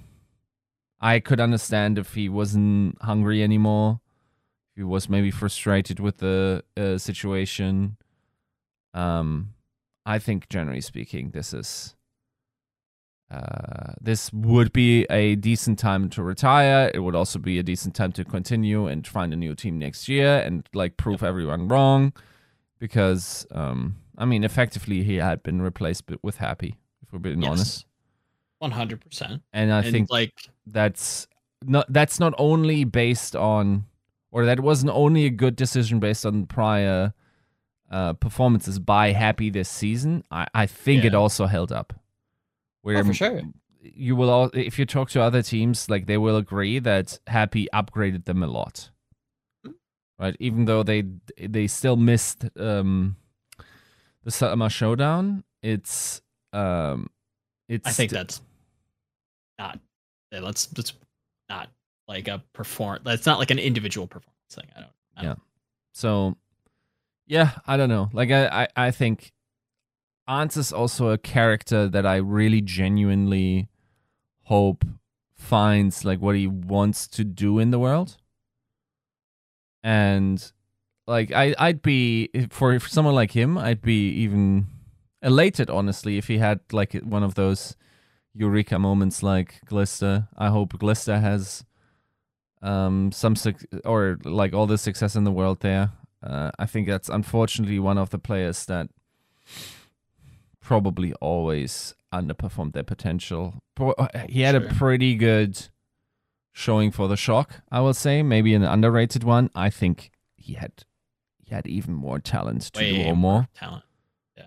Uh, I, I think you go back to like that London 2020 performance where like that was not a team that was like ever supposed to like perform well. Yeah. And like he was a shining like star of a player that was like willing them into fights they had no business getting into. Yeah. So like definitely somebody that if they wanted to probably can find a home um, in anything. I think that's like some of the the transitive skills of, of esports is that like you you learn how to, I guess, figure it out. Yeah, and then find your find your find your course. So I guess to Ans's pers- like story for me, um, as mean as this may sound, I don't know that like, I don't know if you can sign him again. I think mm. um, it, it, this has happened enough times that like either um, motivation wanes or like this is just isn't for him anymore whatever it is um eh, it's just not like a quantifiable thing it's not something you can count on And like going back to like the narratives that we had about the Glads is like we need we need at least one of these guys to pop off, and like we can count on Glister. So we need either Ans or Patty to to actually be that second man. And they were for a little bit until they could find happy, right? Until maybe some motivation waned, until maybe there was some things that like maybe ate and and you know checked them out. I don't know. That's not my place to speculate, but there there was a part of me that wished after like Kilo's kind of tragic underperformance at the the summer showdown that like maybe Ans just goes back to the shock and like just kind of plays it out there. I thought that would have been a really cool storyline. Sounds like it can't happen. Um, yeah. I agree though. I, I he's a talented player. Definitely has left his mark um, within the Overwatch League. Uh, I don't know if this is completely a retirement or a goodbye, but um, yeah, I wish him nothing but the best, and I hope he he he does find what makes him happy because I hope everybody finds what makes them happy, right? Like it's uh, the million dollar question, and yeah, definitely somebody that I want to see succeed. So yeah, the Glads will be fine. They have happy. Uh, we'll see what Patty's up to. Uh, but uh, yeah, I, I think they they kind of lucked out here with uh, Washington kind of gifting them a a first round draft pick, if you will. I also quite the steal. I also kind of respect people who think I could just be sitting on my fat salary here and know that I'm not going to oh, realistically like, ever play ahead and just sit it out and you know just paycheck steal just paycheck steal from some Texan team. Yeah, that doesn't um, do any better, and just you know milk them. Um, but then to not do that, right? right and to say, right, right. I'm not going to, you know, I'm going to do my thing, and whatever mm-hmm. it is, um, like I'm going oh, to pursue true. that, and yeah, no, like I, I think like as as much as as the Glister move might be something out there, like I, I kind of like when people find something so explicitly new and about their passion. It's just like in such a different domain, right? Like it's it, it just speaks to the genuineness of the like if if you're if you're an Overwatch League player and then you tell me you're very passionate about coaching, I might just think you just want to stay where it's relatively easy and like you're not outside much your comfort zone. Mm. Maybe like it could still be your dream to win it as a coach as well, but like maybe it's just some something comfortable to stick around. You've been doing that anyway. It feels scary outside. You don't trust your resume to carry you into other endeavors and whatnot. I understand all those frustrations or like uh, anxieties, but I think like those it, it, there's a certain certain admiration uh, for people that take that risk and mm-hmm. just try something really new, take their their transitional skills over to the new domain, still gain from it, of course. Like I think something that's very true for all gamers is like Dude, if you've succeeded in the Overwatch League and have have been like someone that actually didn't just coast but is one of the better players or has been like, you know, in the to- uh, top half, you've you've proven to me that you have an insane ability to grind. And if your heart I, is in it, then you probably can become whatever you want to be. I don't want to make this a tangent, but do you genuinely think that's grind or is that just a skill set we have like not a great word for in the English language?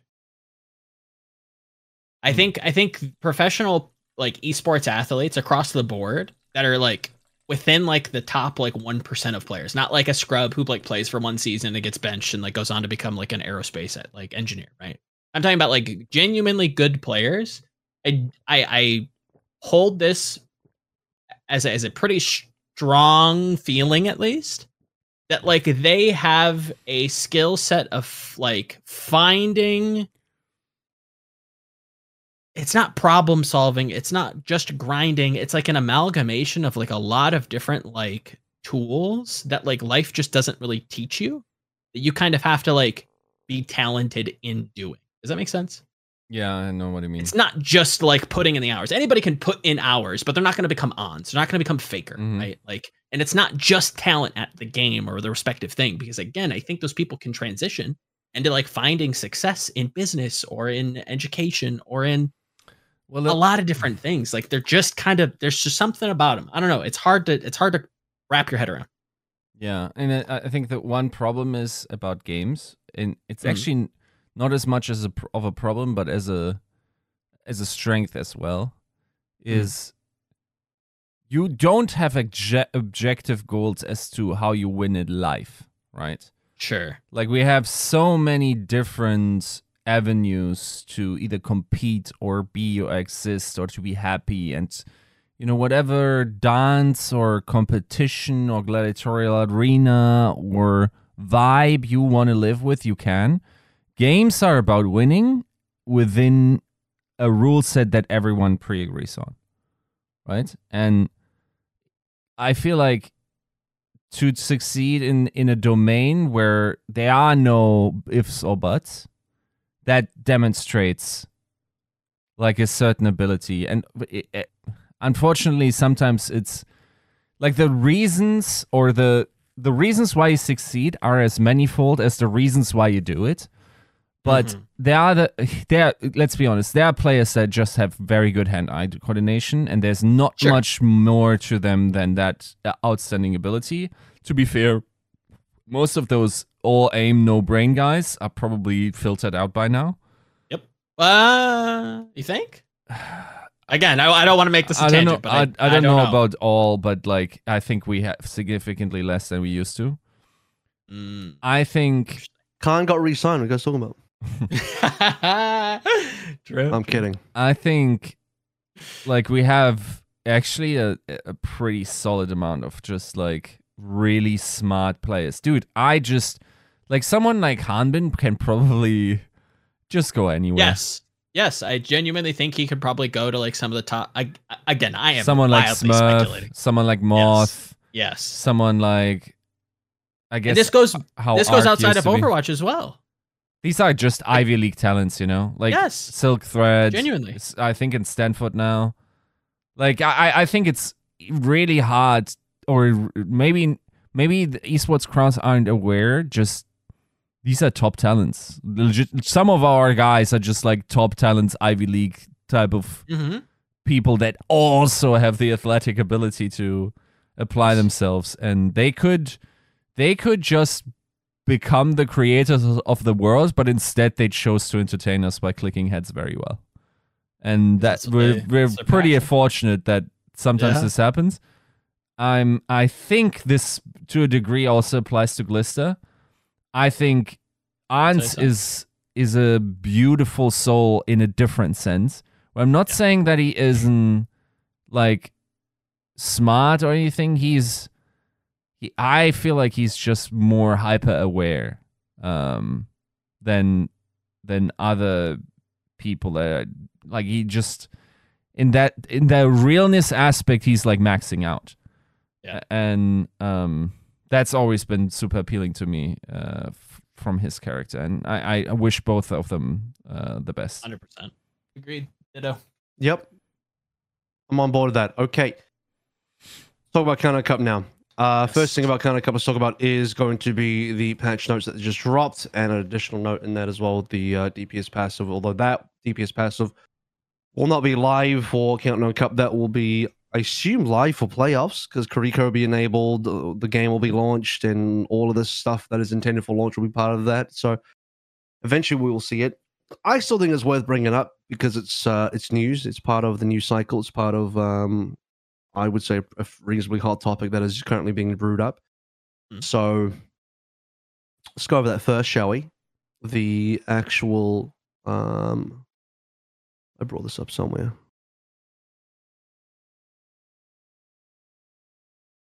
Damn it! Why is it when I? You me link you? I got you. Yeah, go on. It's on screen. It's also on screen, but he can't see the screen. It's not great. Who's looking at the screen? I'm an audio listener. um, Audible. So essentially, what? So essentially, the old DPS passive has moved on to now be a general passive for all roles, being that uh, you retain up to 30% of your ultimate charge when swapping heroes. Everyone just gets that now, cool. uh, which I think is a healthy change for the game. I think that's uh, you know something that actually incentivizes, or not. I actually incentivizes the wrong word because that's the word that everyone's trying to use when they're being like pro hero swapping. So let me just say it this way: it's it's to to lessen the punishment of hero swapping, not necessarily incentivizing, but lessening the punishment. Uh, to some people, that might sound like the same thing, but uh, I think there is a nuance Definitely to be found not. there where there with the, where there is a difference. Any yes. anyway, um, so the new DPS passive is now going to be on release. Eliminations grant 25% increased reload speed and movement speed for two and a half seconds. Does not stack with itself, but will refresh the duration. Yep. Okay, there's some thoughts there. There are some thoughts on that. A lot of thoughts. And really quickly, just before that, temporary health now grants 50% reduced ultimate charge instead of zero ultimate charge. So oh. that way, when you're shooting green HP, you're at least gaining something, something. instead of no ultimate charge, okay. which I think is fair as well. I, I know there was a lot of pro player feedback that not getting any ultimate charge from green it's HP felt weird and bad. not good for the game. So yeah, okay. counter uh, That being said, that that kind of nerfs heroes like Ball a little bit because now Wrecking Ball's green HP is like not I great. don't know. Um, That's good. Certainly less good. Yeah. So what this damage roll passive? Yes. Um so I have a prevailing theory. Um, and I know that this is not going to be in the Countdown Cup. I'm going to make that very clear. Um, but this is going to be assumedly live for the playoffs. Yes. And I think that I believe I first kind of saw this with Reinforce had a tweet, and I'm sure plenty of other people have had tweets about this as well that kind of pointed this out. But this is very much like a snowbally kind of mechanic where you know first kills were always a marker of team fight you know win percentage success. Um i think going back to like winston's lab era statistics like it was up in like the 60s maybe even nearing 70s maybe you can correct me if i'm you know off base there. Um but this was definitely always something to uh be on the lookout for you know. Uh, first kills very very important obviously for stats uh, inversely so 72% again like very very impactful. Um, so having not only increased reload speed, which in a way is kind of like more damage uptime, which you could view as like a DPS increase, but movement speed um, definitely affects heroes um, not on a linear scale.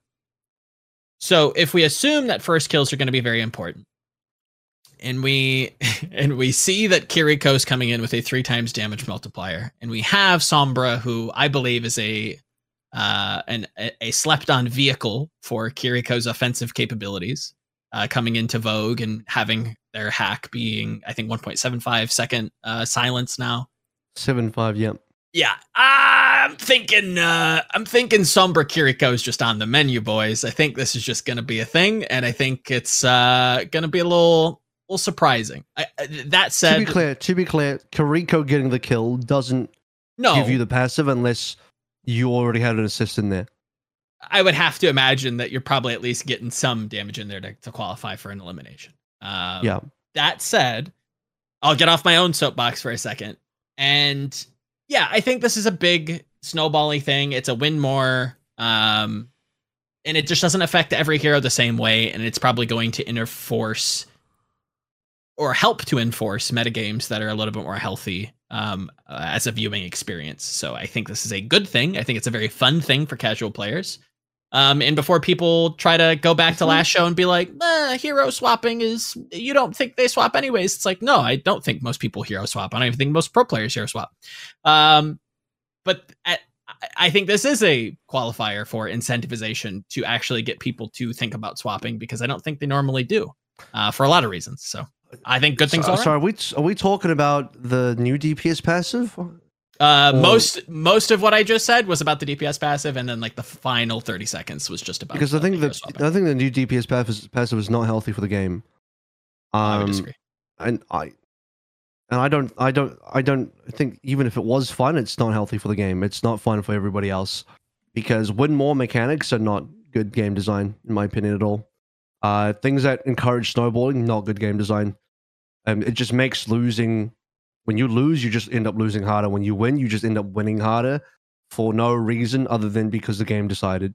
Do, would um, you like to have ults on a timer then, rather than damage gain?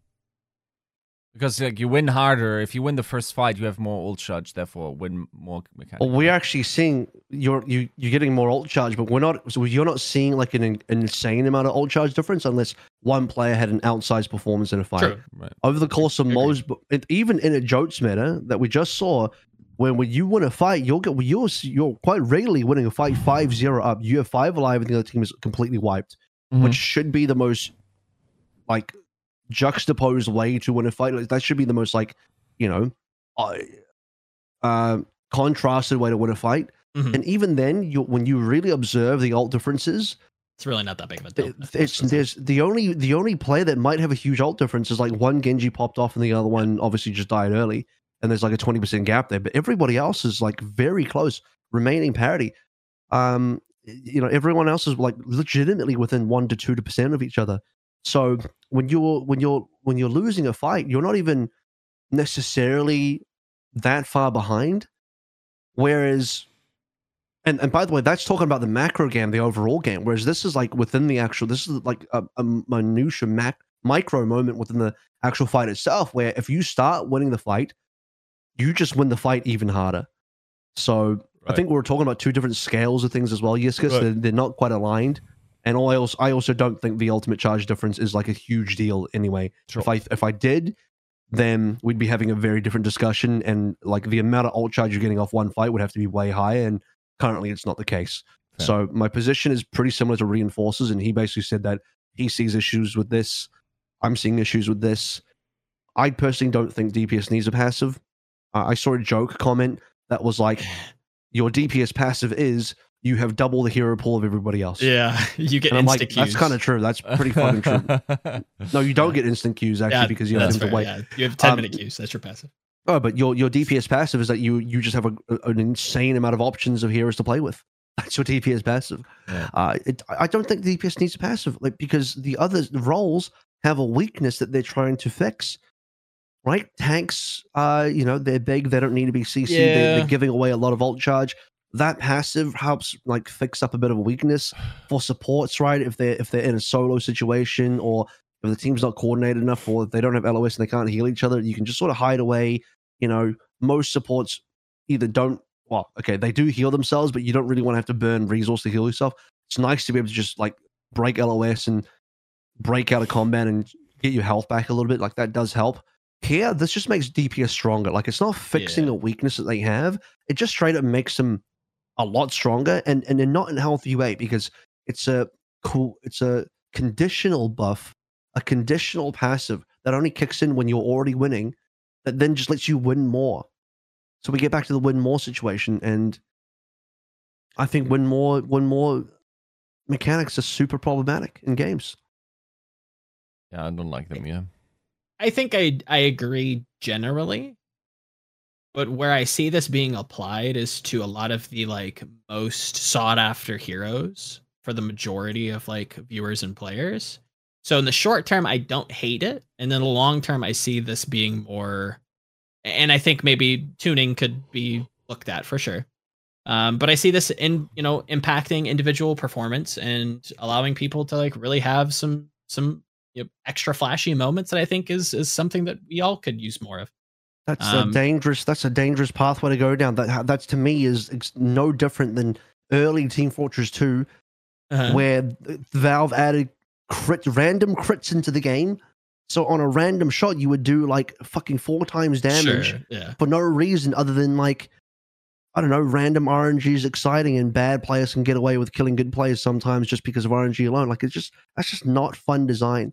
You just I, randomly die like that and and like, and so maybe like this is not as bad as that. This is like no. more tame, but under the same line of logic, it's like, oh yeah, but it just creates more of these whatever moments. I'm like, but that's that's not good for. I don't think that's good for the game.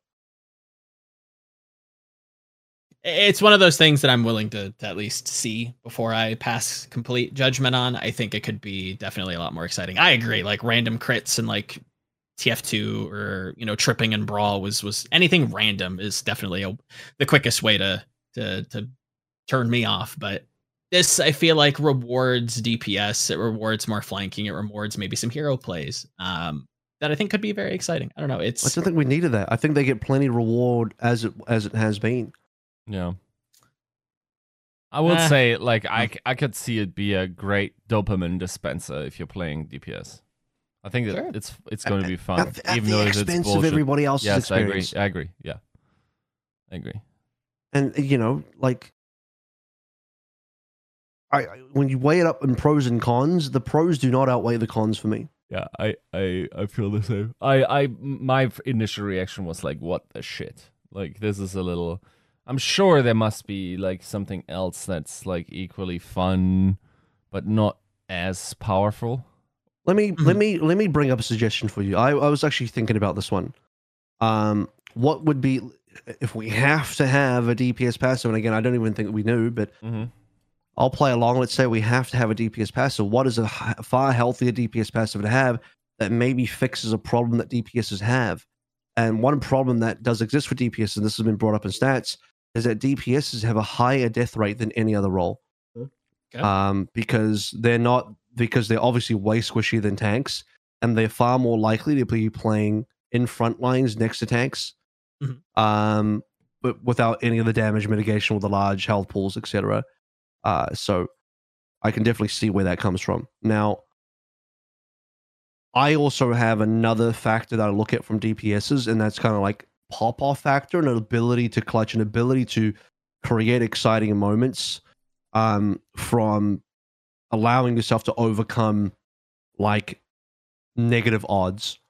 So instead of like a so definitely this is like the opposite of win more. This is more like you are up against poor odds. Is there something to help you equalize? And, and that might sound alarming to some people, but just wait for this one. I think a, a healthy DPS passive would be either five or ten percent global life steal for for damage done.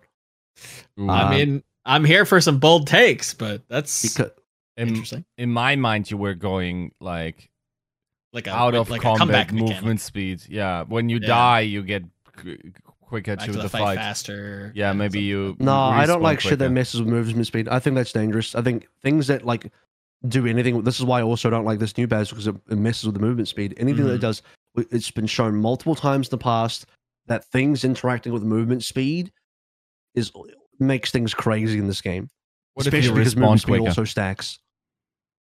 Uh no, I don't. I think messing with the respawn. You don't want faster respawns because then that changes the pacing of the game, um, and incentivizes DPS to just like throw bodies in instead of playing mm-hmm. strategically for their life. Um, yes. Um, let me explain the life steal a little bit more because I think like that that needs a bit more explanation before people people get fucking crazy in the fucking keyboard. So just chill your keyboards for a second. just unplug that shit and listen for a moment. Um, as I listed, the problem with DPSs is that they have a higher higher death rate than the other roles.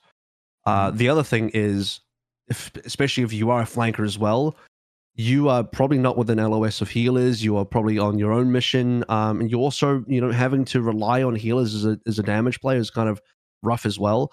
But it's a very small amount of healing. So let's imagine ten percent. Ten percent of a Cassidy headshot is only 14 HP. A regular shot is 7 HP right. if you're hitting that at all. Which if you're hitting every single shot like seven, seven, seven, seven, maybe it gets a maybe it's you know it's a, it's a reasonable amount, but no one's that consistent anyway.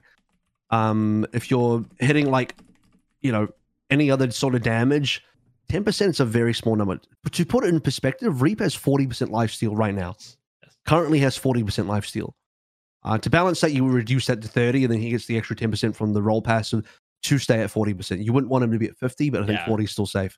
Now, what does what does 10% life steal give do for you realistically as a DPS player? It doesn't replace healing.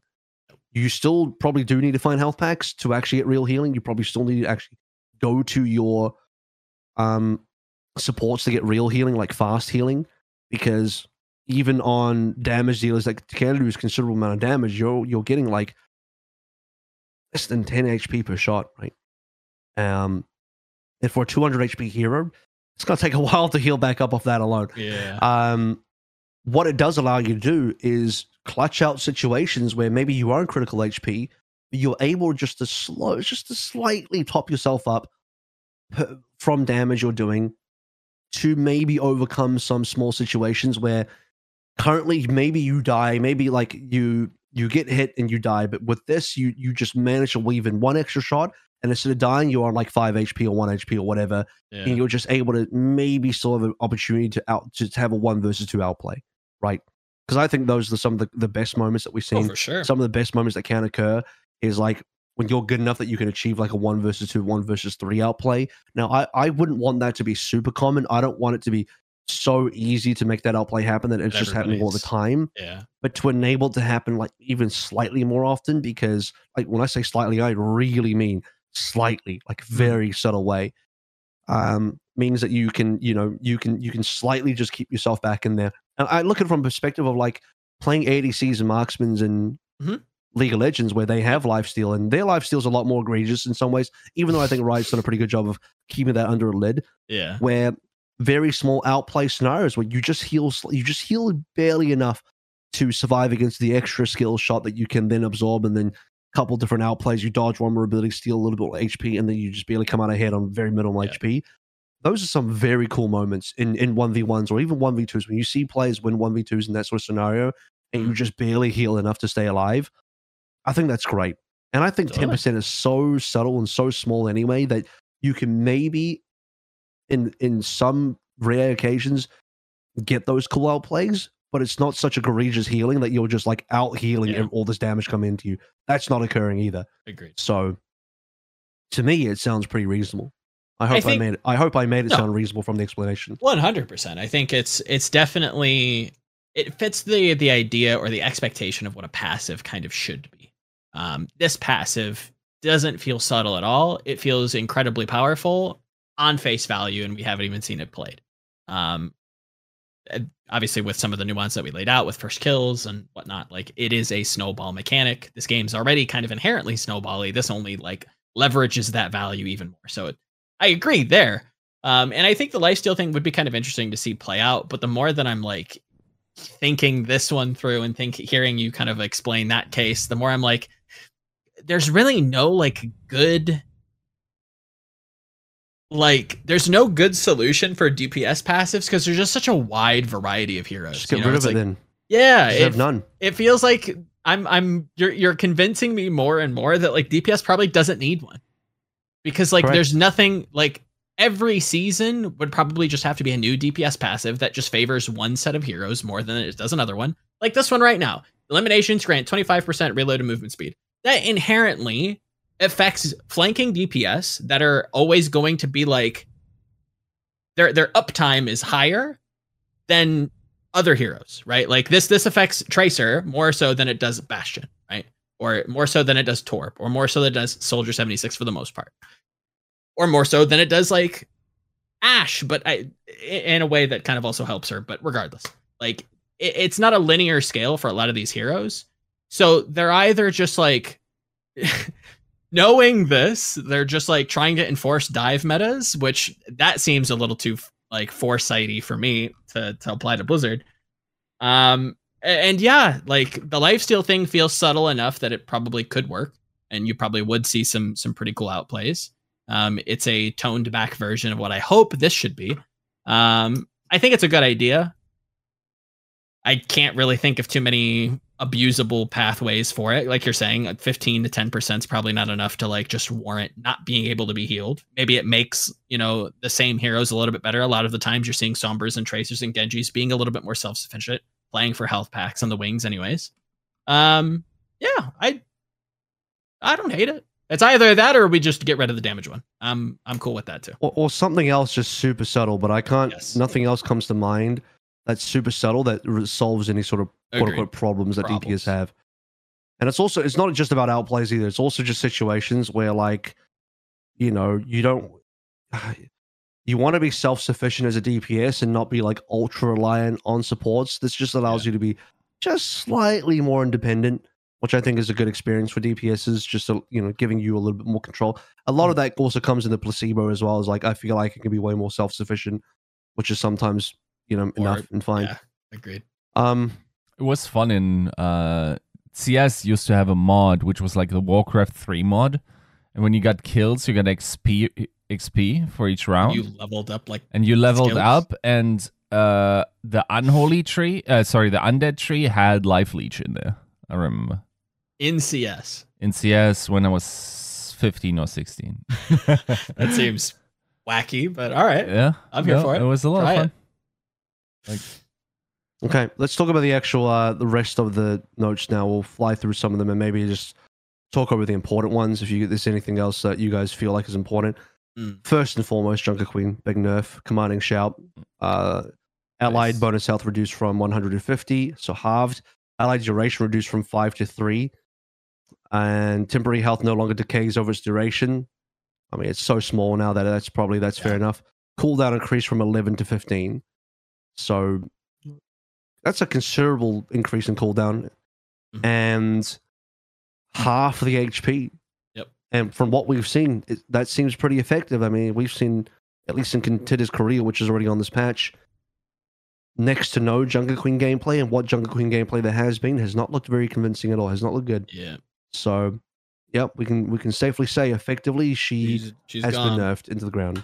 Correct. A, but not when I say okay, no, she has been nerfed into the ground. She's been nerfed out of the meta, but still, in my opinion, exists as a niche pick that could replace Rein in certain brawl comps. Interesting. Hmm. I, I feel like I also have a solution to that comp, but it's not Junker. We'll get to we'll get to who I think it is. Oh, it's Orisa, Orisa. It's who Orisa. has 250 to 075 base health, 250 to 275 base armor. So 25 more health, 25 more armor. Any javelin, energy javelin reduced cooldown from eight to six. Uh from all meta reports that I've heard, Orisa is still fucking bad. so she's not gonna get any gameplay. Yeah. Base. I I expect her to not see any any play. Um, but she's definitely like one of those sleeper picks, like a Sombra or a Reaper in the past that like Blizzard is consistently pushing. The difference is Sombra and Reaper have very specialist niche roles that other heroes can't really correct fulfill. Whereas Orisa doesn't really fulfill any niche roles. Like she's she really doesn't do she, anything. If anything, if anything, she's too generalist and doesn't do anything particularly well. That's her biggest problem. and I think the, the moment where they start to like give her a role, she's going to be so overtuned because all she's gotten is buffs for like the last like two patches. It feels like that like she is going to be like well, busted out of her mind. That's the thing. The problem isn't her numbers. It's not that she doesn't do enough numbers. It's that her her job is better covered by other heroes in yeah. from a utility standpoint. That's the actual problem. Yeah. So just buffing the numbers, what's going to happen is eventually if we keep going down this pathway, you're going to buff her numbers into some stupid position where now she's too buffed and broken that you have to use her. She's just going to be the I'm new queen. That's what I'm saying. Um, and so she's just going to get shoved in and shoot into a meta simply because her number she now has 800 HP. It's like, excuse me, yeah, like something stupid like that. she's just gonna um, be like some crazy juggernaut centaur horse robot lady who just like can't be killed and just kills your entire team. What she actually needs is a really reliable gap close. Yeah, I'm really like like lean into her being a brawl hero mm-hmm. and being a hero that can get in and give her a, a reliable gap close. I'm not saying she should get like Rein's pin, but something that can just get her interaction way quicker than a javelin spin. I wouldn't even. I legitimately would not even be upset if they reworked javelin spin into more of a movement ability that gave her some uh, yeah some frontal some frontal vulnerability. You can even just keep the javelin spin ability as it now as it is now, mm-hmm. but it only lasts two seconds, and during those two seconds, you're fucking charging it as a horse. Yeah, dude, because she needs a gap close. That's the biggest weakness. You you just know someone spent like one of their uh, genie like wishes on Orisa, and it was like. I want Orisa to be fun, and the genie is, is goes like, she's fun now, but she sucks and it's unplayable. like that's the type of shit that the, the, is the genie a monkey who curls its paw. Yeah, yeah. It's, it's, a monkey paw. I think is it is it gins that usually like in uh that that uh, fuck around also, with wishes. Can I be real? Is it the is it the worst thing in the world that we have one tank that doesn't really see reliable no. game game time. I don't think it's at the pro level. Because here's the other thing is, I think she's fine at the casual level. I think yeah, you get mad value in the play. casual level, and she's fun, and that, that's yeah. fine. Not every hero needs to see pro game time. No, right? We don't. I'm. I will forever be okay with Junkrat not seeing serious game time. True. And I, I will Same never fucking Sym. shed a tear. Yep. Um. Well, Sym is a little different because I feel like Sym's utility is quite interesting with the TPs, yes. and she's the only sure. hero that can do that and I like the creativity behind TPs. Yeah, like so I will miss that. Break maps. There's nothing. There's nothing about Junkrat that I'm going to miss from him not being played. I'm just okay with him not being in the meta at all ever. Yep. Right. Same mm. as Roadhog for pro play. Like, what, what, why, why, why are we crying over lack of Orisa when Roadhog's in the exact same book? And in, in a lot of cases, D.Va's kind of in the same book. Not quite as much. And we'll get to D.Va, but. Do, do, am I crazy? Ways, yeah. Like, does does Orisa need all these buffs? Like, Okay, no. that's I, mean, the, I was meant to be a rhetorical question, but the answer is in some ways yes as well because people are like, of course she's weak, but like weak for who? Weak at yeah. pro level doesn't mean she's weak at a casual level. Yeah. is what I'm also saying. And again, her, the problems are not her numbers. No. It's not that she has low numbers. It's that she doesn't have. She doesn't do anything. She doesn't fulfill a role that other heroes don't do better from yeah. a role perspective. Give her, give the, her something unique. That's it. Give, give her something that like nobody else has. But like I I 100% wholeheartedly agree with Avril. The way that Blizzard is balancing Orisa is not the way to go about it, and you're probably causing yourself way more harm than you are good because this is probably only going to continue because you're judging you know it off of like play yeah. rates. This is also you're buffing her at a stage where she's still not going to get played now because she still doesn't do the things because you haven't solved the issue with her for for the hour level. But what you've now done is even with this, just like 50 more HP with, with half of that being armor and like a quicker energy javelin cooldown, like that might actually be enough to make her a bit more oppressive for casual play. Yep. You know what I mean? Like you haven't achieved the goal of porting her an owl, but you've actually made her just more egregious for the casuals. So actually, I think you've just failed on both sides from something like this potentially. And I, I hate to just like really fast, Jessica. I hate to just like tell Blizzard to do more work, but I think this also applies to Junker Queen, where it's like there's something inherently wrong with how the hero is designed, and the only way that you're going to fix it is not to tune the numbers per se, but to actually look and see what's unhealthy about the hero or what doesn't work about the hero and fix that first. For Orisa, she doesn't do anything. For Junker Queen, she has a busted ability that does a lot. What That's if my, what if Javelin Toss was a CC? and it has I mean, tank.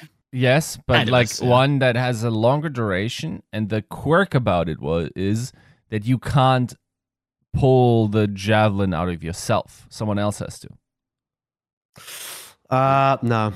No, I'm not about that. The reason I'm not about that is because we get into the territory of like super reliance on your teammate. This is actually goes against the new Overwatch 2 design philosophy right. where yeah, yeah. it's more about your own individual impact and individual play. And this is now dragging us back into the pits of Overwatch 1 where it's like my ability to succeed is now really, really dependent on a, on my teammates' ability to coordinate right. or their competence. Now, I don't want my yeah. gameplay negative negatively impacted by the lack of competence from my teammates. Right, which is Makes why sense. Overwatch Two gameplay is better for people that just want to people that can actually just play on their own. You know, the solo queue experience. Yeah. Okay, that makes sense. So no, I'm not about that. Uh, I could just imagine people raging. It was like, my fucking team, they're not saving me from. Like, I uh, just no. It's it's, it's a th- it, thresh lantern reversed. Yeah. Would it be too too crazy to like also look at Kiriko's alt and like see the kind of Kled inspiration and maybe give Orisa one in a smaller way with like javelin spin? Where she like charges in and like the path behind her, like you get movement no, speed no, no, no, to charge no, no, no, I, no, we we don't need tanks buffing other people. like buffs should buffs should very much just remain within supports. Fair as as their thing. That's right. Okay. Uh, CC should uh, like how CC Tank is kind of just being pigeonholed within yeah. tanks. Let's pigeonhole buffs within supports and not allow that to be a thing that other people do. Um, no, I just think they just need to give her a gap close. Just allow javelin spin to be a very short duration gap close, and I think that's fine. Um, I, I seriously think that that will improve her gameplay by a shitload. Let's talk about D.Va now. Boosters impact damage increased from 10 to 25. Micro missiles cooldown reduced from 8 to 7. Core mech ultimate cost reduced by 12%. Very minor uh, buffs. I think the 10 to 25 impact damage is actually that's sizable, potentially significant because that allows yeah you to hit certain breakpoints on combos. You you know, boost in melee, left click, micro missile, all of that yep. together. Um, I have heard some rumors that some teams are doing some experiments with D.Va and and trying to play her as a Winston replacement. So it is possible that you might see some D.Va gameplay in Countdown Cup. Fingers crossed. No no promises, but teams are teams are far more positive about D.Va than about Orisa. And, oh, for sure. Uh, Orisa is basically rock bottom still in terms of positively, whereas D.Va's like, yeah, maybe there's something here, maybe. Yeah, I think we're kind of seeing as much, and maybe Avril, you can comment on this. Um, in, in, contenders Korea, obviously they got the patch a little bit earlier than most, um, and we had wow, some. They got the patch. There. They got the earlier patch than everybody. At the same time as everybody, they're just playing it earlier. Yeah, sure, sure. Um, and we still saw some D.Va there, so it's it's definitely you know it, you know earlier in the show I talked about like how there's like a lot of tanks in the menu. D.Va looks like she's at least viable at the professional level and not like in some like weird off meta no hills like crazy ganja LSD dream type of way, but like actually it looks like it's awesome. No, Valiant wasn't even the team playing D.Va. That was shock. Well, I mean, Shock did also was, play it, but Valiant was, had some Dorado stuff crack. with it. That was Krusty Crack Pipe playing the it, D.Va. Yes, not, Kaluj uh, definitely not not no whole nicotine. Uh, and, and, and, let's let's see if Kaluj will play some more D.Va. Who knows? Possible. I I think D.Va being an alternate to Winston is very healthy because it kind mm-hmm. of alleviates hero pool problems that currently exist in Overwatch. Where uh, if you actually look across a lot of rosters, there's not a lot of main tanks. Most yeah. teams are just running their off tank player, and even teams that do have a main tank, like Atlanta Reign, are not playing that player mm. and are mm. just playing their off tank player. So effectively, they don't have a main tank. You might as well consider Gator to not really be on the team at the moment. Um, I seriously doubt he's going to get game time, which means Hawk again needs to learn Rein and Winston pretty fucking fast, or you have a situation where D.Va becomes playable and Hawk's like, I can play D.Va, Yeah. And now D.Va's actually a viable alternative to Winston. I, I want to see D.Va in a position like Ash was to Sojourn, where it's kind of like an A1, yes. AB, uh, sorry, A1, A2 kind of situation where like stylistic choice of which one you want to go to, but both have their have their role to play. You know, I think that's mm-hmm. pretty healthy. I'd like that's what I want to see. Yeah, uh, echo a lot of the same points. I think that D.Va definitely is in a better place now than she mm. was previously, and even previously, some teams were finding success with her. So, um, definitely in the move in the right direction with uh, some of the uh, the DPS changes as well. Less the passive, more the other changes we'll get to. Brig inspired duration reduced from six to five. Poggers. Uh, yeah, it's important, but Inspire is still like one of, if not the strongest abilities in the game. Yeah. One of the strongest non ultimate abilities. Consider that Inspire doesn't get blocked or cancelled by anything. Yeah.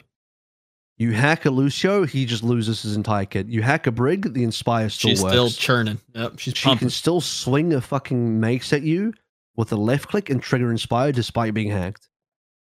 Um, I I had a I had a coach explain that when I had a conversation with Overwatch League coach, I had a coach explain this to me just in terms of driving home how strong Inspire is, he says this to me Inspire is so good that it's not even cancelled with death.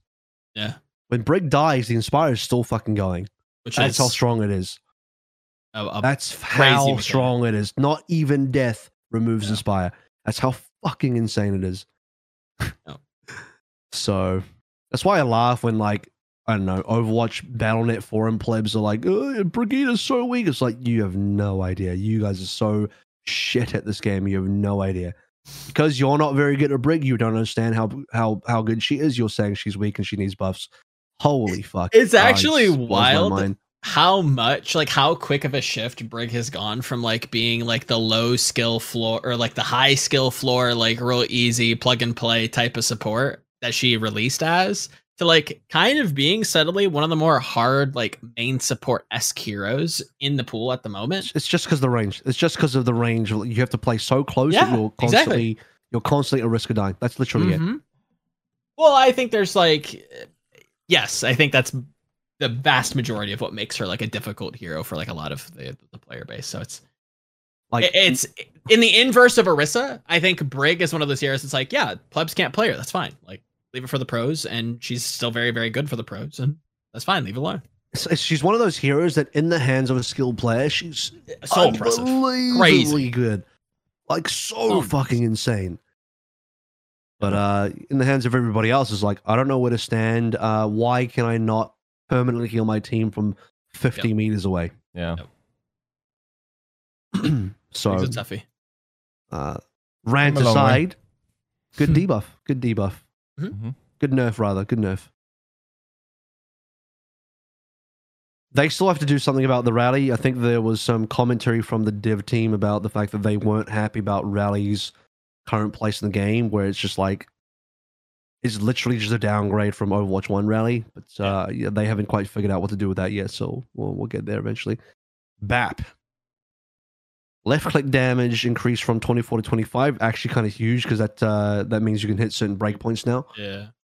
And then the um, primary fire minimum fall off range increased from 20 to 25, which I think means you have five meters of extra range before your damage starts falling yes. off. Did I read that correctly? Yeah, yeah, that's how I would read that. And then the primary fire is also a, a three round burst, correct? So it's not really 20. So it's not really one so point 75. of damage. Yeah. So it's 75 if you hit all three. Yeah. Yeah. Yeah. So it's it's a sizable buff for BAP. I don't know if it's enough to like. Wait a minute. 75 is that that's 150 damage headshot, right? Uh, so you can guess, yeah. So if you, you hit all three headshots, you can one tap a tracer now. Theoretically, if yeah. You, if you hit all three headshots of tracer, you've one tapped the tracer. Mm-hmm. You couldn't do that before, so that's what I'm saying. Like the breakpoints yeah. have no, no. changed, Agreed. which is huge. Yeah, anytime you you tweak stuff like that, like you're gonna you're you got to go back and do the math and see what what is possible now and it looks like it's definitely possible to to one one bang a tracer which is kind of crazy um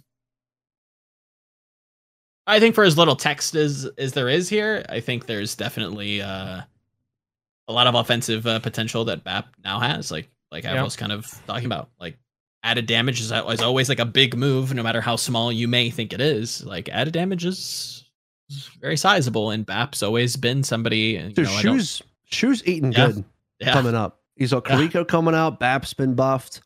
Oh, I can't wait to see that you kid on Kiriko. Holy. Like he's he's eating good. Okay, is, does anybody here care about Mercy? No. Okay, moving on. Bastion. No. nope. Okay, there's nothing. No, the Bastion stuff we do have to talk about because was that's a significant change. Uh, no, the Mercy stuff is like some the GA change or the crouch. Just they're just trying to make GA easy to use, and angelic descent can now be activated by holding crouch. Okay, all right, right. moving on. One thing I will say about Bastion is that like we we did see him get like a an incredibly niche amount of uses against like Jotes as like an opener to like close holds. I don't imagine this to be like, much of uh. a, a, a buff in that way, but like this is not a buff for Owl. You will no, not see any gameplay from Overwatch League with this. Okay, what is the buff first of all?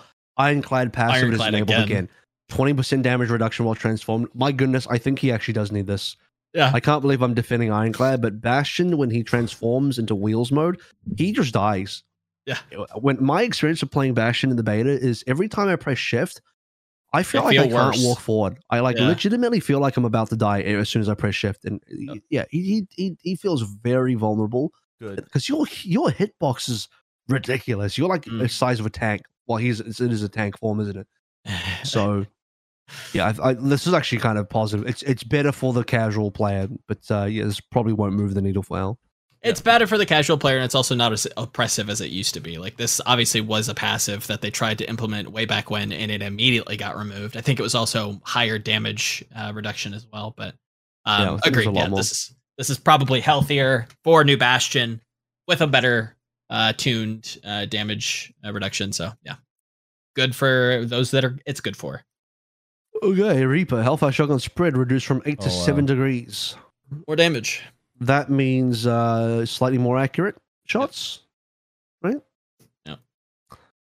Unexpected. My problem with Reaper is he is probably the primary benefactor from the new DPS passive, which again is only going to be live in the live game, but we are going to get there for playoffs. So he's going to have more accurate shots, and if he gets a single elim, he's going to go buck wild with attack speed and reload speed and move speed. Shout outs to the early climbers. No, just sorry, just reload speed and move speed. That's still speed. a lot though. That's still a lot. That's great for Reaper. That's insane. No. So uh any early climbers? I can't think of a hero Reapers. that benefits more than Reaper from that maybe Tracer. I would say Genji. But aside from Tracer, like Reaper What? Genji during. Good. Okay, but I still think Reaper. Reaper's great like, as well. Move, you know, let's be, there. Let's be let's be real. Genji doesn't need the movement speed because he's got a gap close already. Sure. Tracer, okay, she would benefit, but again, she's got really reliable gap close and blinks and mobility there. Reaper just has to run at you, so he needs that twenty five percent movement speed way more than Genji and Tracer. Yeah, just saying. Which is why I think Reaper is a primary benefactor of the new DPS change. Sure, Alter, the the the passive change.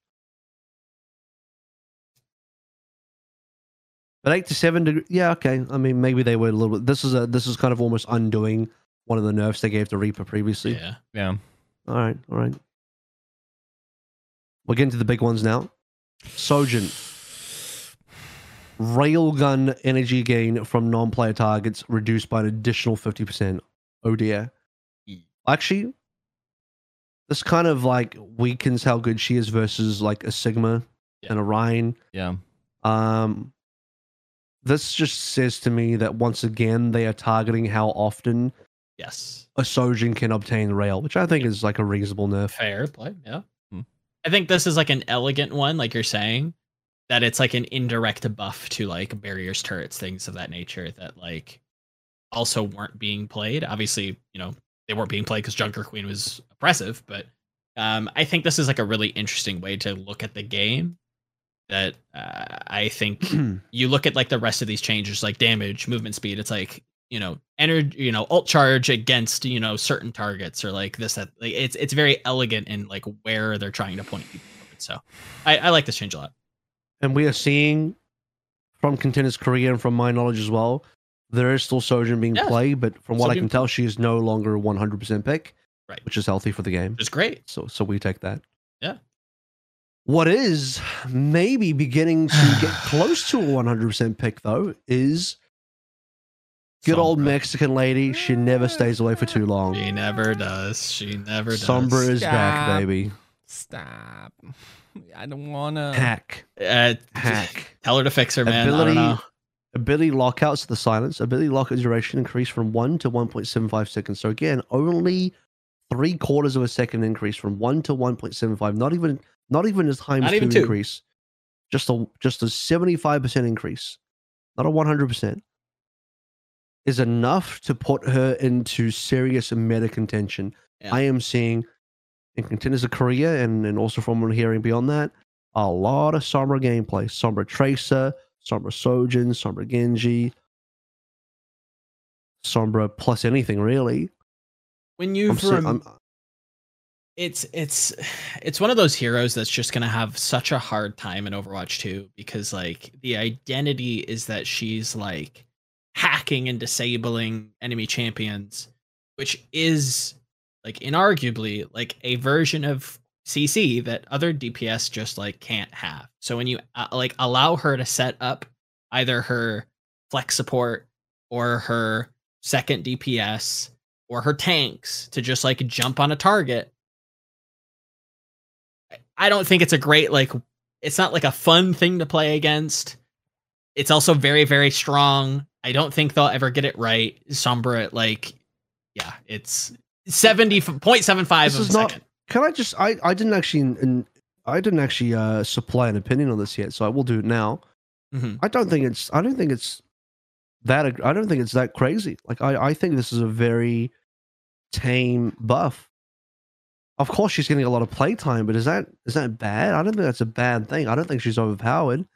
Um, your your silence for another seventy point point seven five seconds. Again, less than less than one second extra. Agreed, yeah. Which and she needed this as well because her hack before was was dog shit. Fucking shit. it was not good. A one second hack. No one cares, dude. No, like literally, what a joke. And what I understand. Absolute joke. I can already hear the instantaneous rebuttal of of what I'm about to say, but I don't for for my my opinion, my own take, I don't know that like locking people out of playing the game is like a necessarily good thing for video games. But but would you say that one one point seven five is too long? Because to me, it's reasonable. One point seven five is very reasonable it is i would i would agree it's reasonable but at the professional level i do have to wonder if it is just too much I, it, it so to the, me so as club little writer boy have like I, I I'm seeing a significant play rate increase. I understand where she's strong. It has to be very abusable. It has to be very strong. Ergo, it must not be like that bad, right? It has Look, to be. I'm a I'm good. I'm a Sombra apologist because uh, I'm biased with Shanghai winning. No, because sure, I'm a Sombra apologist because I think she is one of the few DPS heroes that have that is very focused on team play, and I rate that highly. I I Agreed. like that about her kit. I like that she, especially in Overwatch One, mm. was a very team play focused because her, her individual. Unless your name is Lip, yeah. You you were not dealing lethal damage. Sombra was not a lethal hero unless yep. your name was Lip. A lot of doggy um, Sombras out there. So, so so so Sombra in Overwatch One was mostly like, to be honest with you, kind of a support hero. Yep. A support hero in the DPS slot. Because her damage was not great, but her ultimate was amazing. And hacks allowed you to set up plays. And so because there's a lot of setup that and I, I like the the minutia of the strategy there of map control, setup, line sure. of sights, Sombra positioning, um, and setting up dives and all like that. That's very interesting to me. I like all of that. It's a it's a, a sort of a team play focused aspect that I really enjoyed about Sombra. Uh, and I'm glad that she can be brought back in that way. And I think 1.75 seconds is very fair. It's not, to put in perspective, six seconds from Overwatch sure. 1. Yeah. Okay. So before anyone freaks out, oh, 1.75, remember, she had six seconds in Overwatch 1. This is yeah, like, which is so tame. This is so tame. Yeah. On top of that, like a lot of her damage is baked into like the hack amplification for herself. Um, yeah. Yeah. Which again, she was never really meant to deal damage. She never was a great damage dealer, unless your name was Lip. Um, so like it, it's never about dealing damage, at least for me. Um, it, it really has more to do with like the the minor window um that feels massive at the the professional you know level uh, where you the counterplay just isn't there. Like you actually. So it's five seconds from Overwatch. In, anyway, that's still that's still yeah. you know it what I'm saying. It also feels so bad. It's just such an unfun. Like you you gotta design abilities. Like even if that was fully balanced, it's not fun, right? Yeah. That it's just, just fails completely on that on that and, level. And, the, and it goes across. With, but then what's the solution? Well, then what's the solution? Because the devs have, have they have stated that they've tried yeah. various other versions of Sombra with her hack. They tried versions where no silence is occurring at all, yep. and in all the versions where she doesn't silence at all, she just feels she bad just feels to play. Bad. Yeah. So mm. what's the solution then? I I I'm, I have to lump delete. Did you just delete mercy? Delete mercy first, and then delete Sombra second if we want to go in that pathway. Censored by Discord. I'm tired of these. You said delete and Joe deleted. He just exited. No, I think I think the devs. This is like a dev problem child. Like I think Orisa is just a dev problem child. I think Junker Queen is going to be a dev problem child. Like you're never going to like get her in a space that's also like healthy. She like you have to like re-envision what the hero does, and I and I hate that that's just such a nebulous and like really general statement. But like like the devs are saying and like we're seeing, she's either like really, really strong and like sees a lot of pick rate, or she doesn't get played at all. And I just don't know because that- what she does is niche. Her job is niche. That's why. Agreed. So it's either like you give more people silences, um, which I don't think is healthy for the game. No. Or she has to be kind of re-envisioned. Um, and they tried that, and it, it's I don't know. I Sombra is a hard one. And I don't hate if it's just for like this. Can I? If it's not super. You, you know what? What they call what they call the situation devs find themselves in when when they have like problem children like Sombra and uh, Sojourn and Orisa. Mm-hmm. Feels Jeff Goodman. okay, I I have a suggestion. I'm okay. gonna throw this one out there. Yeah, yeah. Uh, hit me manual hack time. Okay, this is maybe this is there's a little bit of convolutedness about this because I'm about to change the interaction of hacks from either manual and EMPs. Manual hack time. The manual hack duration for silence is now 1.5 seconds, not 175. Huh? But the EMP is now 2.5. But your bonus damage to hack targets is what is it currently 40? Yeah. It's now 25 five. No, fuck it, twenty.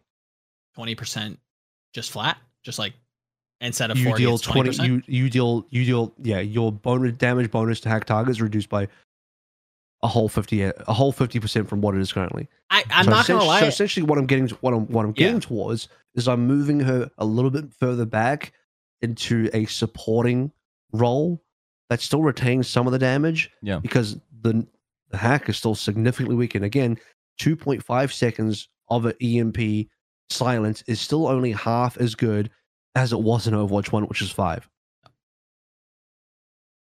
What I'm trying to do is give a little bit more power back into the EMP, which is what she was all about in Overwatch yes. 1. Like that, you every yes. all Sombra gameplay was revolving around, for the most building part, EMP.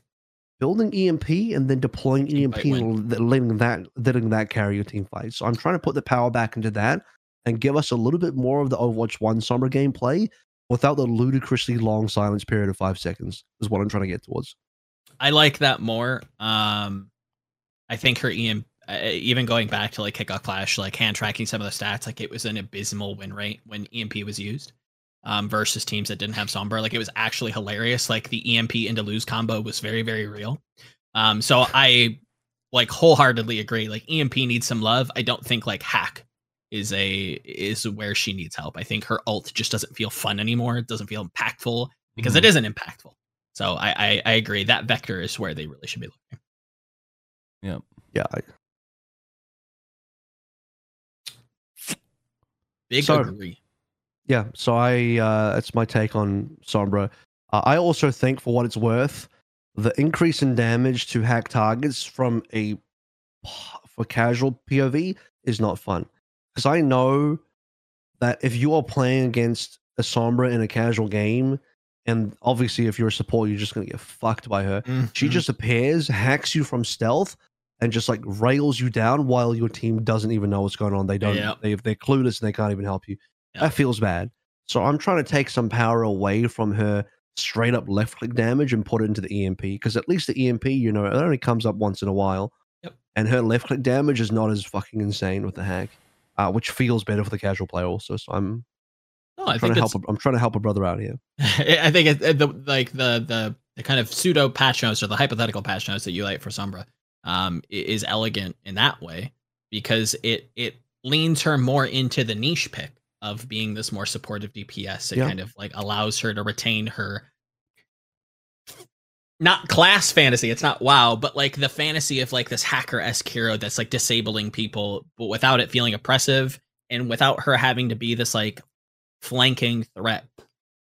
Um, yeah, I, I yeah. think that would be cool. I think you probably don't see her play it all that often, but when you do, it's it's kind of cool. It's kind of neat, and I think yeah. that's maybe where she the, needs to sit. The identity of the hero should sit in the EMP, not as this fucking invisible assassin. Well said. Well said. That shit is yes. not fun. Yes. Okay, hash those done.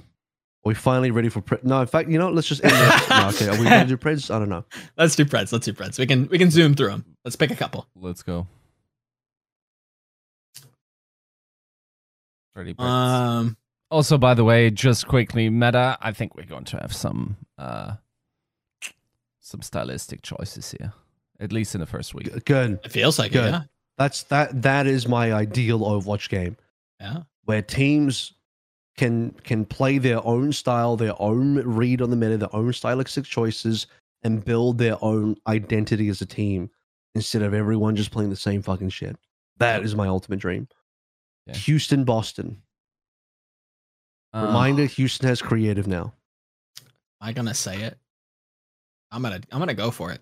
I think if we're talking about stylistic choices and a team that I think was woefully under under oh. celebrated you said yeah, coming out of the that's that's the hashtag woeful. Um, I think Boston is a stylistic team. I think I given Bettis, pack, you're smoking the punk pack. I'm smoking the punk pack. I'm smoking yeah. some like weird Sigma packs. I'm smoking some weird like death ball shit. And I'm I'm gonna give Boston boy. the edge here. I'm gonna say three two Boston. Nah.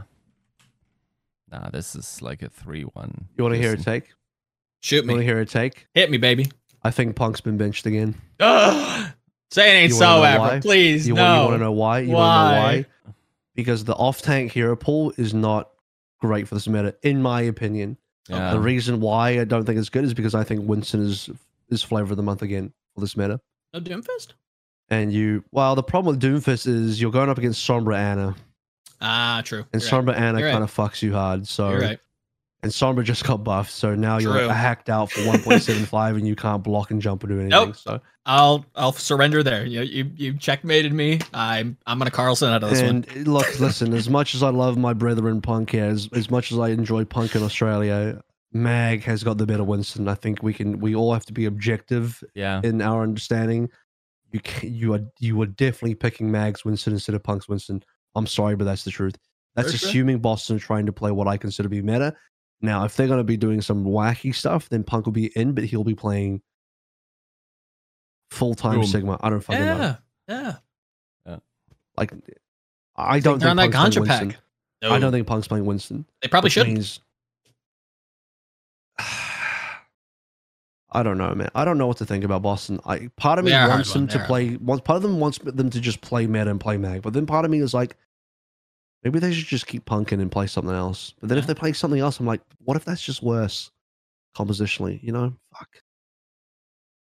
I mean, if you if you can look at like a London and kickoff clash, if you can look like a, at a Florida at least qualifying for the summer showdown, like we've seen some strats at least get you to the dance, and I feel like that's at least a, a win for Boston. No, like this is if if you can make this instead of a 70-30 in a meta mirror to like a 60-40 doing some ganja shit, I'm I'm here for it.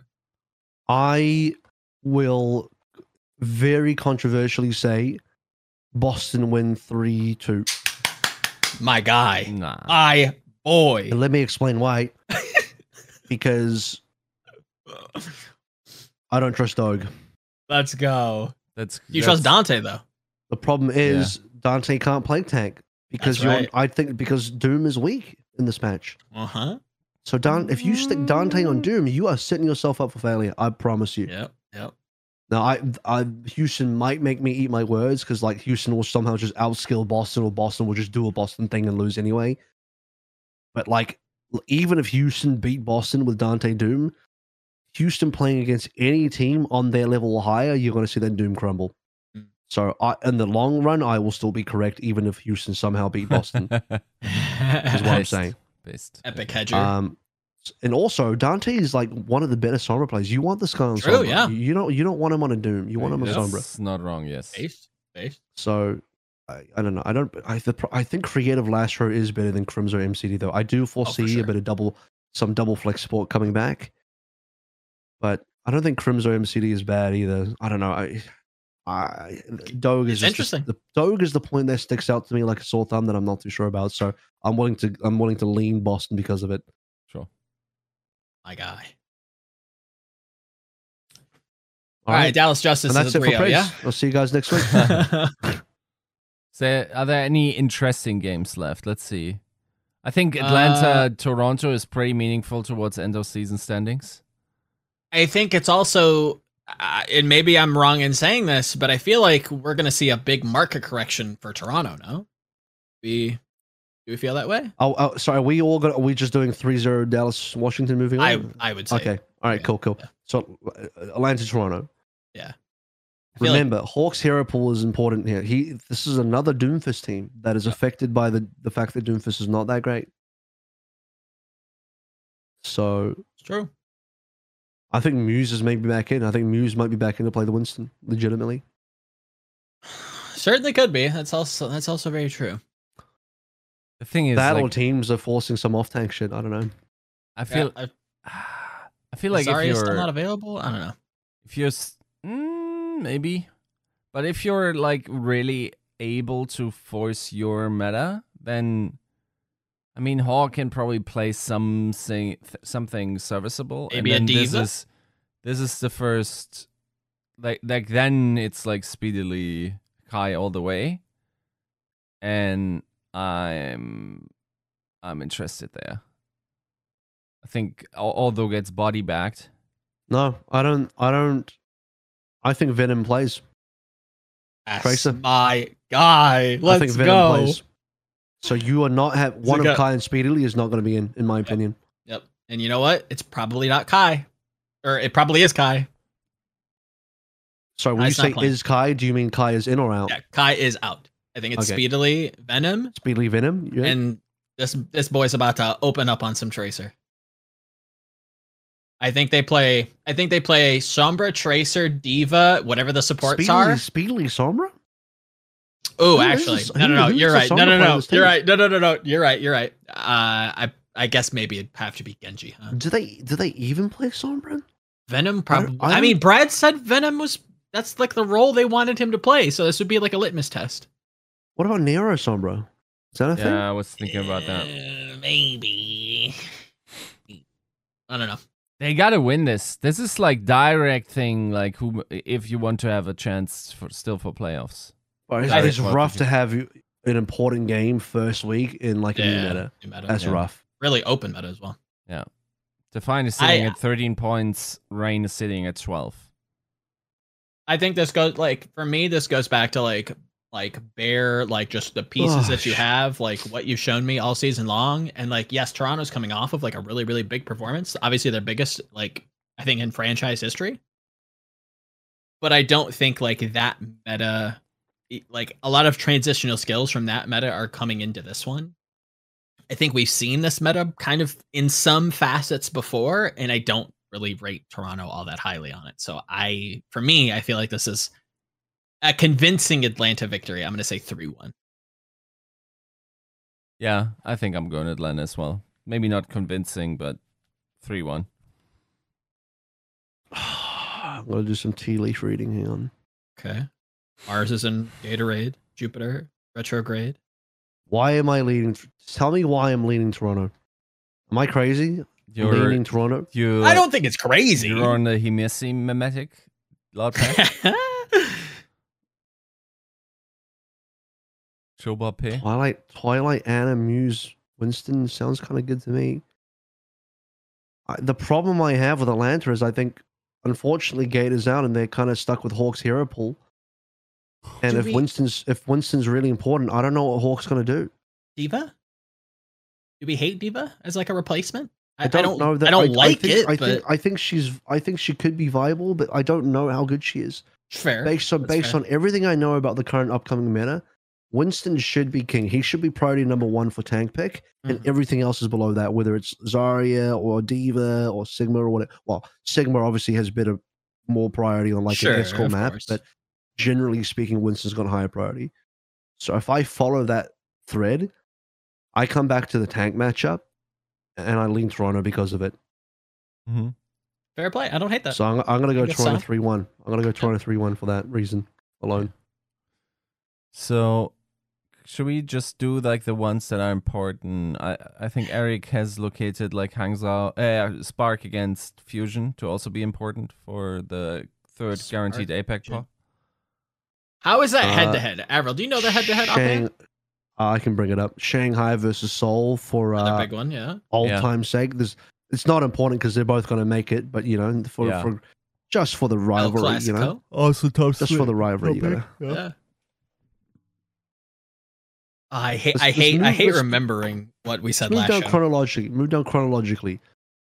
Uh, Hangzhou Chengdu, anything of value there? Chengdu kind of got to do something. Uh, I don't know. Like, I'm feeling like a I'm feeling like a spark bounce back. Like, oh, this guy's I, a TeRu Neko believer. I'm not a. I don't believe in them. I think it's more so that I just don't know what Chengdu are up to half the time. Like, they're very kind of weird to me. I think that they could fit this meta, but I also thought they could have fit like a couple metas previously that they just don't, and it just looks kind of wonky and goofy. And yeah, I don't know. Both teams seem like they're they've got some stinky some stinky locker rooms. So uh, I'm just gonna go shy in Alpha E pound and a pound Chengdu three one. No, I'm like I'm not giving Spark the time of the day. This is three one Hunters. I don't hate that either. Bro, I'm I'm coming in with the Omega hot take. Oh. Chengdu 3-0. Fuck. Okay. Why? Okay. Leave goes back on a Tracer. Jimmu goes on a Sombra. Two great picks for those two players that know what they're doing. Hey. Monk gets to play his signature pick of Ana. Nisha can jump on a Lucio or a Brig, doesn't matter. Nice. And Gaga can play Winston, one of his two good picks sure. alongside yeah. Ball. Everything in that upcoming comp is extremely proficient for what Chengdu want to do as a team, and Leave finally gets to leave the hit scan jail. I think Chengdu Chengdu, uh, look, if Chengdu can't fucking win in this meta, just write them off as a team. Perf- I don't give a fuck anymore. Perfect incoming based. This is like a very, very good meta for Chengdu yeah. because tr- be- simply because Jimu can play a good hero and allow Leave to finally play Tracer. Yeah. Boom. Done. Yeah. Okay. Sol, Val, Sol Val, will 3 0. 3 0 that one. Sol next. Um, London, you care about Paris, London? 3 0. 3 0 next. Uh, All right. Gladiators Mayhem. I'm sorry. Three out next. Also three. These guys, these guys got no faith in Luke Mino. Fucking hell. No, sorry. Uh, Luke Wamino. Wow. um, these guys got no faith in Krawi. Fuck's sake. Who? Uh, what are we up to? Do, do, we are we skipping Florida Glad, Toronto, New York a little bit? Are we just yeah, those, off? that's a that's a three oh yeah, that's a three oh okay. Friday. No. All right, Glad's is going to take bodies this stage, I think. Yes. Uh, yes. Actually, I gotta I gotta take. I think Glad's I think Glad's three one, not three zero. Right. That's fair. That's that's um, historically been been. So I think I think I think I think Glad's are fucking bad at taking three zeros. They're very inconsistent yeah. at three zeros. So. I see. Yeah. Yeah. Okay. Are we Toronto, ready for Shanghai Seoul? Or you want to talk about Toronto? You talk about Toronto three zero. You want to go three zero? Yeah. New York sucks. Next. All right. Ah! Go. Okay. No, don't even don't even pedal three, me. Two. Don't three two defined. Three, three two. Yeah, yeah, yeah. I I'm even inclined to give it to uh NYXL, but I'm I'm not Yo, that bro. hard on the hot pack. Yo. You're you're that down on the he Messi train? Yes. Shit. All right. You know I what mean, train? You know, you know what train? It. You know what train Yiska is about to get on though? Ho one, baby. Ho one. No, it's what, more what, like. What, oh, true. yeah, yeah, yeah is defined actually just going to be forced to play Muse and then they eh, have to use their brains once again because beforehand it was just hot, hot bar, zook, zooks, running down yeah. Like... You're not wrong. You're not wrong. I, I think that like finale is definitely like com- like competent. I think this team will be fine. I think like it might not be a 3-0, but like I don't expect New York to like get their shit together all of a sudden. I can't wait for all the people. Look, depending on what New York do, if it's double flex support, obviously is not an issue.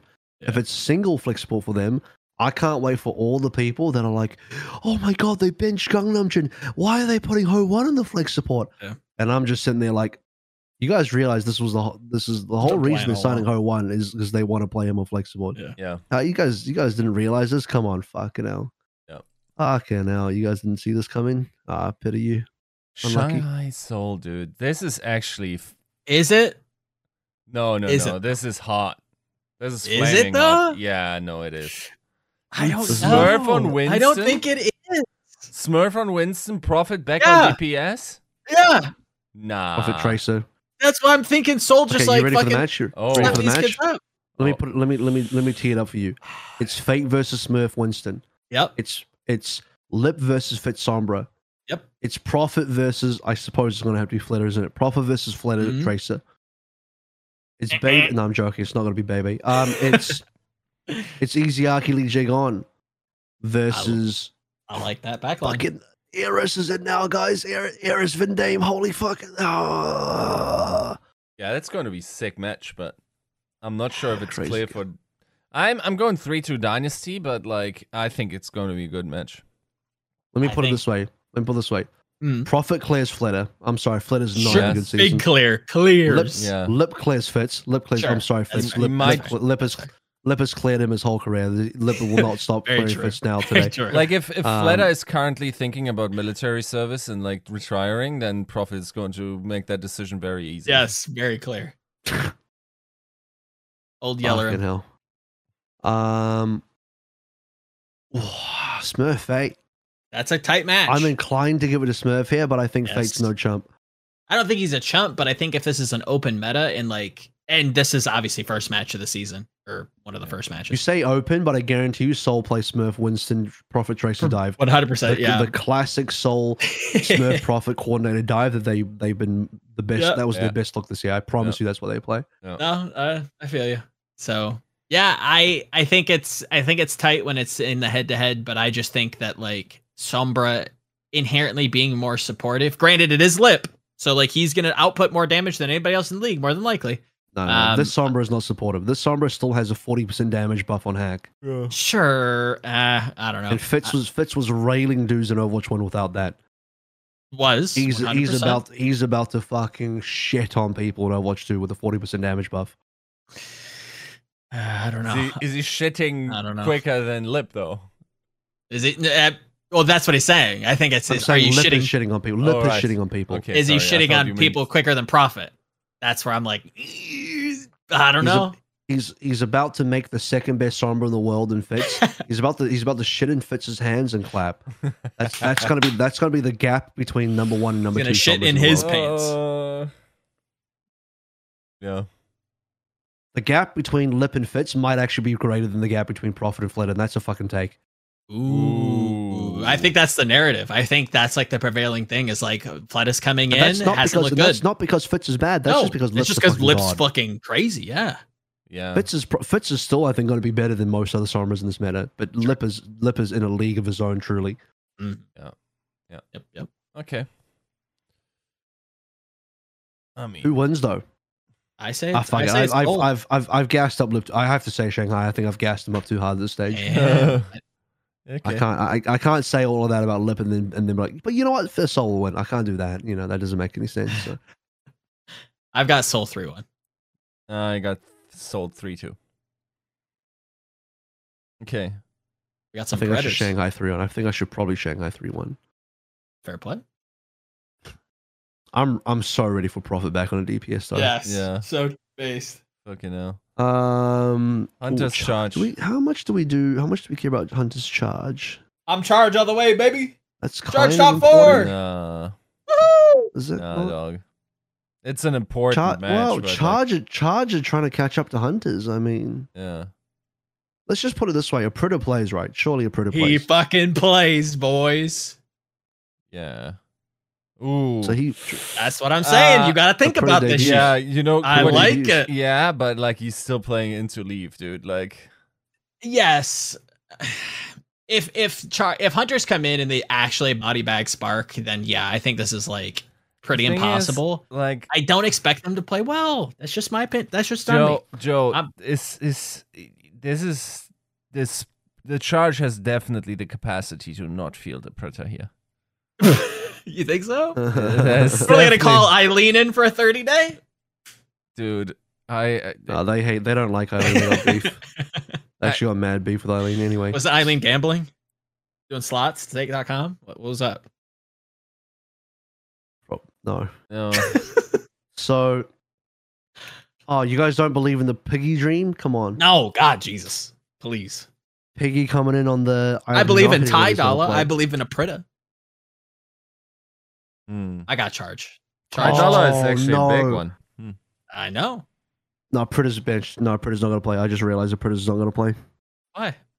I guarantee you, this team chooses choice who want to play Trace over Prita. That would be a coaching yep. error. I don't know. Would it be choice? Choice Tracer is fucking solid. Choice so, Tracer is very fucking nice. Uh, I mean, I'm sure it's not bad, but it's not a pretty. I, I think you choose Jimmy as your Sombra. My gut feeling is Jimmy plays Sombra, and you choose between Choi and a Predator for Tracer. And my gut feeling is they cho- choose Choi. Then you don't ever need a Predator. Yeah, I don't know. If if if a Predator genuinely doesn't play, then uh, they have fumbled a massive, massive player. I like Choi. Don't get me wrong, but he's not a. Pro. Yeah, no. You got to give him some some. Give me um, give me your fumble power rankings. Leave, not leave. Give me fumble power rankings. Chengdu Hunters dropping a Predator, mm-hmm. or the charge picking up a Predator and not using him. Which one's the bigger fumble? I mean, Chengdu. I think it has to be the latter. Like you proactively chose a Prita and then chose not to play him. Chengdu had financial constraints and then had to let go of somebody, uh, not, but they but, didn't pick but, that impacts but they let go of the wrong person. I know they picked. Yeah, I know they picked. So that's still a fumble. They let go of the wrong person. That's a fumble. But still. at least it's like outside factors limiting you and having to make you make a decision. Whereas charge is just like, eh, um, no Prita. Like what's, that to me is the bigger fumble. What what's the bigger fumble? Letting a Prita go or letting Xerneas go? Well, I mean, if no, Xerneas is no, being a little brat, back, I do not. I do not back Xerneas. Yeah, if yeah, he's being no. a brat, he deserves to be let go. Yeah, you gotta go. Uh, I back Ray. Let's go, Ray. Yeah, I guess. Okay, all right. What I'm, I'm trying to say is, I think Chengdu three zero. What? Okay. If I if I back Chengdu to demolish yeah. the Spark, I back them to then demolish you, the they charge. They probably demolish charge yep. as well. That's my, that's my logic. Uh, I'm I'm, I'm flipped on that. Sure. I gotta go charge. Going You're gonna go charge. Yes, sir. Oh. Top four again. Charge. Dude, the, going to the tournament. my tournament. problem is that there not one. I'm I'm neither Krong nor piggy pilled. Like based. So true, bestie. So so true. It's like this is my problem. Everything else I kind of like. Yeah. I'm going. What have you liked about Chengdu this year? That's what I'm saying, bro. Leaf. Um, no, but yeah, Leaf's a, a good player. There's, there's, a lot more to like. Is the thing. I Holy can still see the potential there for Chengdu. I'm not sure I see it for uh, Charge. Am I going to go against everything I stand for and go three to charge? Let's go, baby. That's insane. Oh. Okay, yeah, I'm you're, going three to charge. Yeah. My Imagine backing a team that doesn't boys. even have a main tank. Imagine a team that has Krong and Piggy, no D.Va Stonks, no ability to play Winston. Imagine backing that team. That's wild. I'm putting that in the uh, piggy bank. yeah. Oh fuck. Do we? I mean, okay. If we, you know, is, okay, is Vancouver, worth... London, Vancouver, London is worth talking about. I think. No? Yes. Fully Valiant. Um. no, okay. Yeah. No. Is Rein playable? Doesn't matter. Maybe. I think Hardy will make Maybe. it playable. I think he will. I think you've got a little bath buffage. You've got, you know, it's maybe some double flex supports. What maybe you, you see a poker bath sighting. Buffage? Bap buffage. Bap buffage. I'm like, what is he talking about? Bath bombs? Yeah, bath bath salts. I'm smoking uh, bath salts. Yes, that makes sense. Baking soda. Um, yeah, doing whippets right here. what if deranged? Can I paint a picture for you? What if London don't play Rein and they just play Winston? Dive? Yeah, that works. Too. I think. What if? I, I don't hate that either. I think I think it's for me. This is a clear London victory, but I still think Vancouver put up a fight. I think you, I got them three one. So if London, so if London didn't play Rein and only play Dive, you still have them over yes. Vancouver. Yeah. I think no, they've proven to me that they can actually play oh, actually, that. you know what? You're right. Well. You're right. Vancouver don't have a tank. Yep. Yeah, you're actually completely right. Yeah, Mirror can't play Doom at I, the moment. I feel like you can't trust false. Nope. I feel so... like having London too hard as a pinning it too hard as a Rein team is also like mimetic. Yes, it's a, it's a like it's yep. they it's also even what? it's like really like this mimetic vehicle that you just attach to because they do it. Like what they th- this team really has never like played it blanket on any map. They always mixed in Winston, and it was always like little mm. bit over suggested. Uh, in stage two, definitely. Um, Agreed. Stage two. I think in stage one it was a little rougher on the edges when they did pick Winston, but they at least showed. I have a question. It. I have a question. Mm. Do you do you guys think Khan plays mm. on circuit? Yes. If they're doing pl- double flex, why not? Yeah, I think on circuit maps when you see BAP, when but, you see in no, these, but other, otherwise, no. No, he... isn't BAP Landon specialty? Uh, yeah. The and thing is, just... I don't know if it matters unless you believe someone is. So, as I pin Christopher, and I haven't talked to him with uh, about it, but if you believe Khan is like a 10, 5 to ten percent upgrade on Landon, I still think he might be of the idea to not play Khan, just to play, uh, keep you know team atmosphere and everything in check. Sure. Um, even though I guess now it's sort of like he's integrated. Maybe like you just really play the guy that is better suited. I think ideally you probably like it. Uh, from a team perspective, I think you almost want to make fle- double flex work more.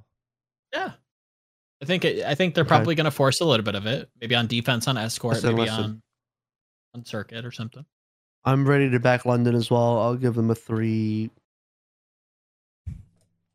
Zero. I, I don't have Let's faith go. in Vancouver's tanks. No, I don't. I don't do False and false and Murray I don't think they're going to be that. No. I don't know what they're going to do in this minute. I, you know, you've you've got a DPS player and an off tank. And London's shown a propensity for Sombra. No, I don't. Uh, Shock Washington. Dude, are Washington just fully fucked, or or like what's it, going on? Uh, it's so hard to tell. Wait, like, do you not have faith in the assassin Sombra? What are you doing, Joe? Come on. Oh. Somebody call Isak. Um, no, I I liked them last patch, but I think that like it was such a different patch and such a different meta that like certain teams, Toronto, Justice, maybe even Boston, Houston, some of those teams, um, these teams on the cusp, like I think you're going to see a, like a, a, a, kind of a big market correction. I think you're going to see Justice kind of look a little. I'll tell you what. From, from... I think Justice will still be okay in this meta. The problem is their first two games are Dallas yeah. and Shock, so they will be losing. Yes, so hard. Unfortunately, uh, actually, you know, I got to take. You guys ready for a take? Oh no. Shock 3 2. Washington go up 2 0, get reverse swept. Again? Yeah, again. Again. Yeah. Washington go up 2 0, get reverse swept. Damn. Again. Make it four. It would be a shock four thing. times. Four times. shot call to make. That would be a Washington thing, is what it would be. Yeah. Uh, a little bit of them too, for sure. I think you yeah. just, uh, if you haven't yet, you just straight up into depression as Washington Justice. no, I'm I'm going 3 0 shock. Yeah, same. You guys don't believe in the Washington 2 0 lead? All right. No. Uh, do we care about Florida Boston? Is that an important game? Mm, no. I'm gonna, in a weird way, I'm gonna say that Boston loses though because I think Florida is the wonkier team. And I think they're gonna do some crackhead shit. The wonkier team. They got some. They got some. That, right. that gun baganja, man. I don't know what to tell you. Double flex, last patch. Yep. I'm saying okay. they got some someone's, creativity. Someone's got to roll out on either a hog or a wrist and somehow make it work. It's it's clear Florida, right? Like three one. I would say so. Yeah. Based, based. Okay. Boston, like you know, they forget what tank they want. Like, yeah, Mag, uh, Mag comes in. It's all you play. It's all you. Yeah. yeah. Yeah, fuck it. I'll game. give Florida three one here. Let's go. Let's go. Um, we just go straight to Shang. No, to Philly Hangzhou. I think it was Shanghai just three zero here. Surely. Lip yeah, clears. yeah, lip clears for sure. Lip, lip clears. So who cares? Philly oh Hangzhou. fuck! But uh, What? Oh no no with uh, Philly Hangzhou. Yeah. Oh, I know, but I'm. I don't know. Yeah, I'll say I'll say dragons, but I'm. Yo, Bellis Ria back in. Let's go. Yeah, I, I mean, like I thought he was quite good in midseason. I was he was like a standout for me. I thought his ball was actually quite nice, but I don't think he'll be playing ball. But I'm just saying, like he's mechanically very talented. The Los Real um, Enjoyer has locked on. Yeah. Um. Mm, I, I got this Philly, but these teams always go close, so I've got Philly three two. Bro, who's the Sombra player on Philly? Are they even going to play Sombra? And who is it? Is it I, three? I certainly hope. Carpe? Please don't let it be Carpe. Please, Jesus, we've what, seen that in the past. I don't ever want to see it again. What's yeah? No. Carpe's history on Sombra? I actually can't Bad. remember. Uh, it doesn't matter. Carpe is going to play the first two weeks. is it because All of their the way that they aim? Oh my god! I think actually Zest might play it, and then MN3 will go Tracer, wouldn't he? Yeah. yeah fuck. Yep. Yep. Yep. Because uh, Zest is their primary Tracer player, but I think yeah. I legitimately think Zest is also their Sombra player. I think. Yeah, could be. Yeah, but I'm, maybe the they still play the Sojourn, right? They could. Ah, it's not impossible. Yeah. Yep. MN3 might just stay the Sojourn. Why not? Definitely on some maps. I like Philly more than I like Spark right now. Yeah. Yeah, I, I think I'm on the board of that. I think I also like Philly more than I like Spark. Same. I also just think, well, actually, I was going to say I like what Fusion can do with the tanks, but then I forget that Guxue is on this team. Yeah. But uh, I don't know. I feel like Spark are in a weird place internally where the whole Guxue burner mix in terms of who gets playtime has been a bit wacky so far, and yeah. it's not been not been super positive for Guxue. And then obviously they're having the whole support issue thing. So yeah, I'll give it to Philly. Okay. Three. You know what? They get. I'll, I'll give. I'll make it. I'll make it really close for Fusion fans, just to give them heart attacks. We'll go three two. Jesus. Yep. Ditto. Same. no, I'm Samesies. I'm going three one for Fusion. I want to know how Yiska thinks in New York will beat Atlanta. Go. Uh, are we not talking about charged dragons? Just three old dragons. I'm I'm based. I'm pilled. I, I feel like yeah. I, yeah, I, you kind of have to. I think. Okay, based. Based and reality pilled. Um, I I think there is a reality though that Aprita does play maybe you know clears Fleta, and I think it could be closer than maybe oh, people expect. You, Okay, now I'm not gonna do. I'm not gonna do lip now that dirty. Disres- you're just disrespecting Fleta now. Okay. I I've watched he's this kid a, his entire a, career. He has not had no, a good I season. Agree. I agree. He's no, not had a good season. But, but you're you're you're no. I respect Lip. I think I think Shanghai still wins on the back of Lip's fucking broad ass shoulders, but I don't like Fleta right now. I, wait, I, can't. This, wait, wait, don't even. This isn't even the game we're talking about. It, listen, Look, Atlanta, New York. Like Flat has already checked out. He he's planning like some hillbilly hand fishing farm or something. Fly fishing. yeah, tell me, tell me this New York pill. Like, what what's this New York tip you're on about? Uh, no, this is just like speedily. And you're getting you're getting this in the the thumbnail, by the way, just so you know. What? You're you're gonna like New York. You're just a New York. Why, dude? Like, um, because you are. No, I haven't decided what it was, and you're just a New York. Fan. make make me a rain fan. Let's go, Seb. Let's go, Seb. Okay. Shout out Seb. Shout out to the, the only New York fan is, I know. Okay, now I have I to Kellen, overcompensate and saying, I think Kellen's Winston might kind of pound. Oh. No, that's, it's Apple. That's about the only, but that's about that and Yaki Tracer, and that's about it probably for me.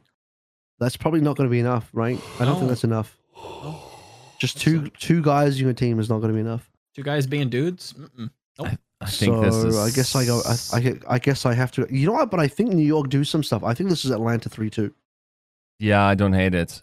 And unfortunately, it's going to be some messy ass game, and like it's yeah. going to break NYXL's heart, and like Atlanta is just going to bad boy off stage, basically. off stage. What's that even? Atlanta will barely win against New York, and they will definitely tweet about it afterwards. Um, Okay, the rest of these games, are they all three zeros or is Houston doing something to the shock? Hell no. So we have Paris, Dallas, Houston, Shock, Glads, Vancouver. Are they all yeah. 3 0 or, yeah. Um, or does I'm Houston gonna, have something to say? I'm going to take you up on the Glads Titans game. I think Glads probably drop them out. Yeah. They're going to do something. That's possible. Okay, fair enough. All right, fair enough. That's, that's but it, I think, yeah, Outlaws could also get a map. Let's be honest. Eh, it's Houstonable. That's for sure. I'll take that. Yeah. No, I, I won't. I three zero that. Okay. I again the same issues I have with Houston's roster. I just uh, based. I mean, sure. you're wrong. You're not wrong. I don't hate that. Trying to think. Oh, bro, I could also, I could totally also see Houston doing this. This is the most cursed shit ever. They're gonna play MER1T Sombra and then Danteh Doom and just oh, like, no. just slam that square peg in is what they're gonna do. Uh, and the problem with that is, first of all, Doom. Second of all, MER1T Sombra is just okay. Yeah, like it's just it's like you favorite. know. People are like, oh, but he benched Kilo. It's like, yeah, well, Kilo doesn't even fucking play Sombra. MER1T's like the last guy is like, oh, you'll do. Like, I mean, oh yeah. Uh, you know what? I'm gonna do. I'm gonna. I don't even think Vancouver game. I'm gonna do three zeros across the board. Dallas 3-0, Shock 3-0, Glads 3-0. Done. Finish. Thoughts? I agree. Based. Based. No, you don't. You don't agree. You said Vancouver going to get one map. Oh, okay. Well, yeah, whatever. yeah, but I respect the boldness. Exactly. Respect. Okay. And that's it. Yeah. Finals news got announced. We're not going to talk about it. It's in Anaheim Convention Center, same weekend as BlizzCon, same arena as BlizzCon for Overwatch. It's going to be hype. Uh, I'm going to try and be there. Hope I'll see oh, you there. Yeah. And if that will be all, guys, 263 signing out. Boom, done. See you next week.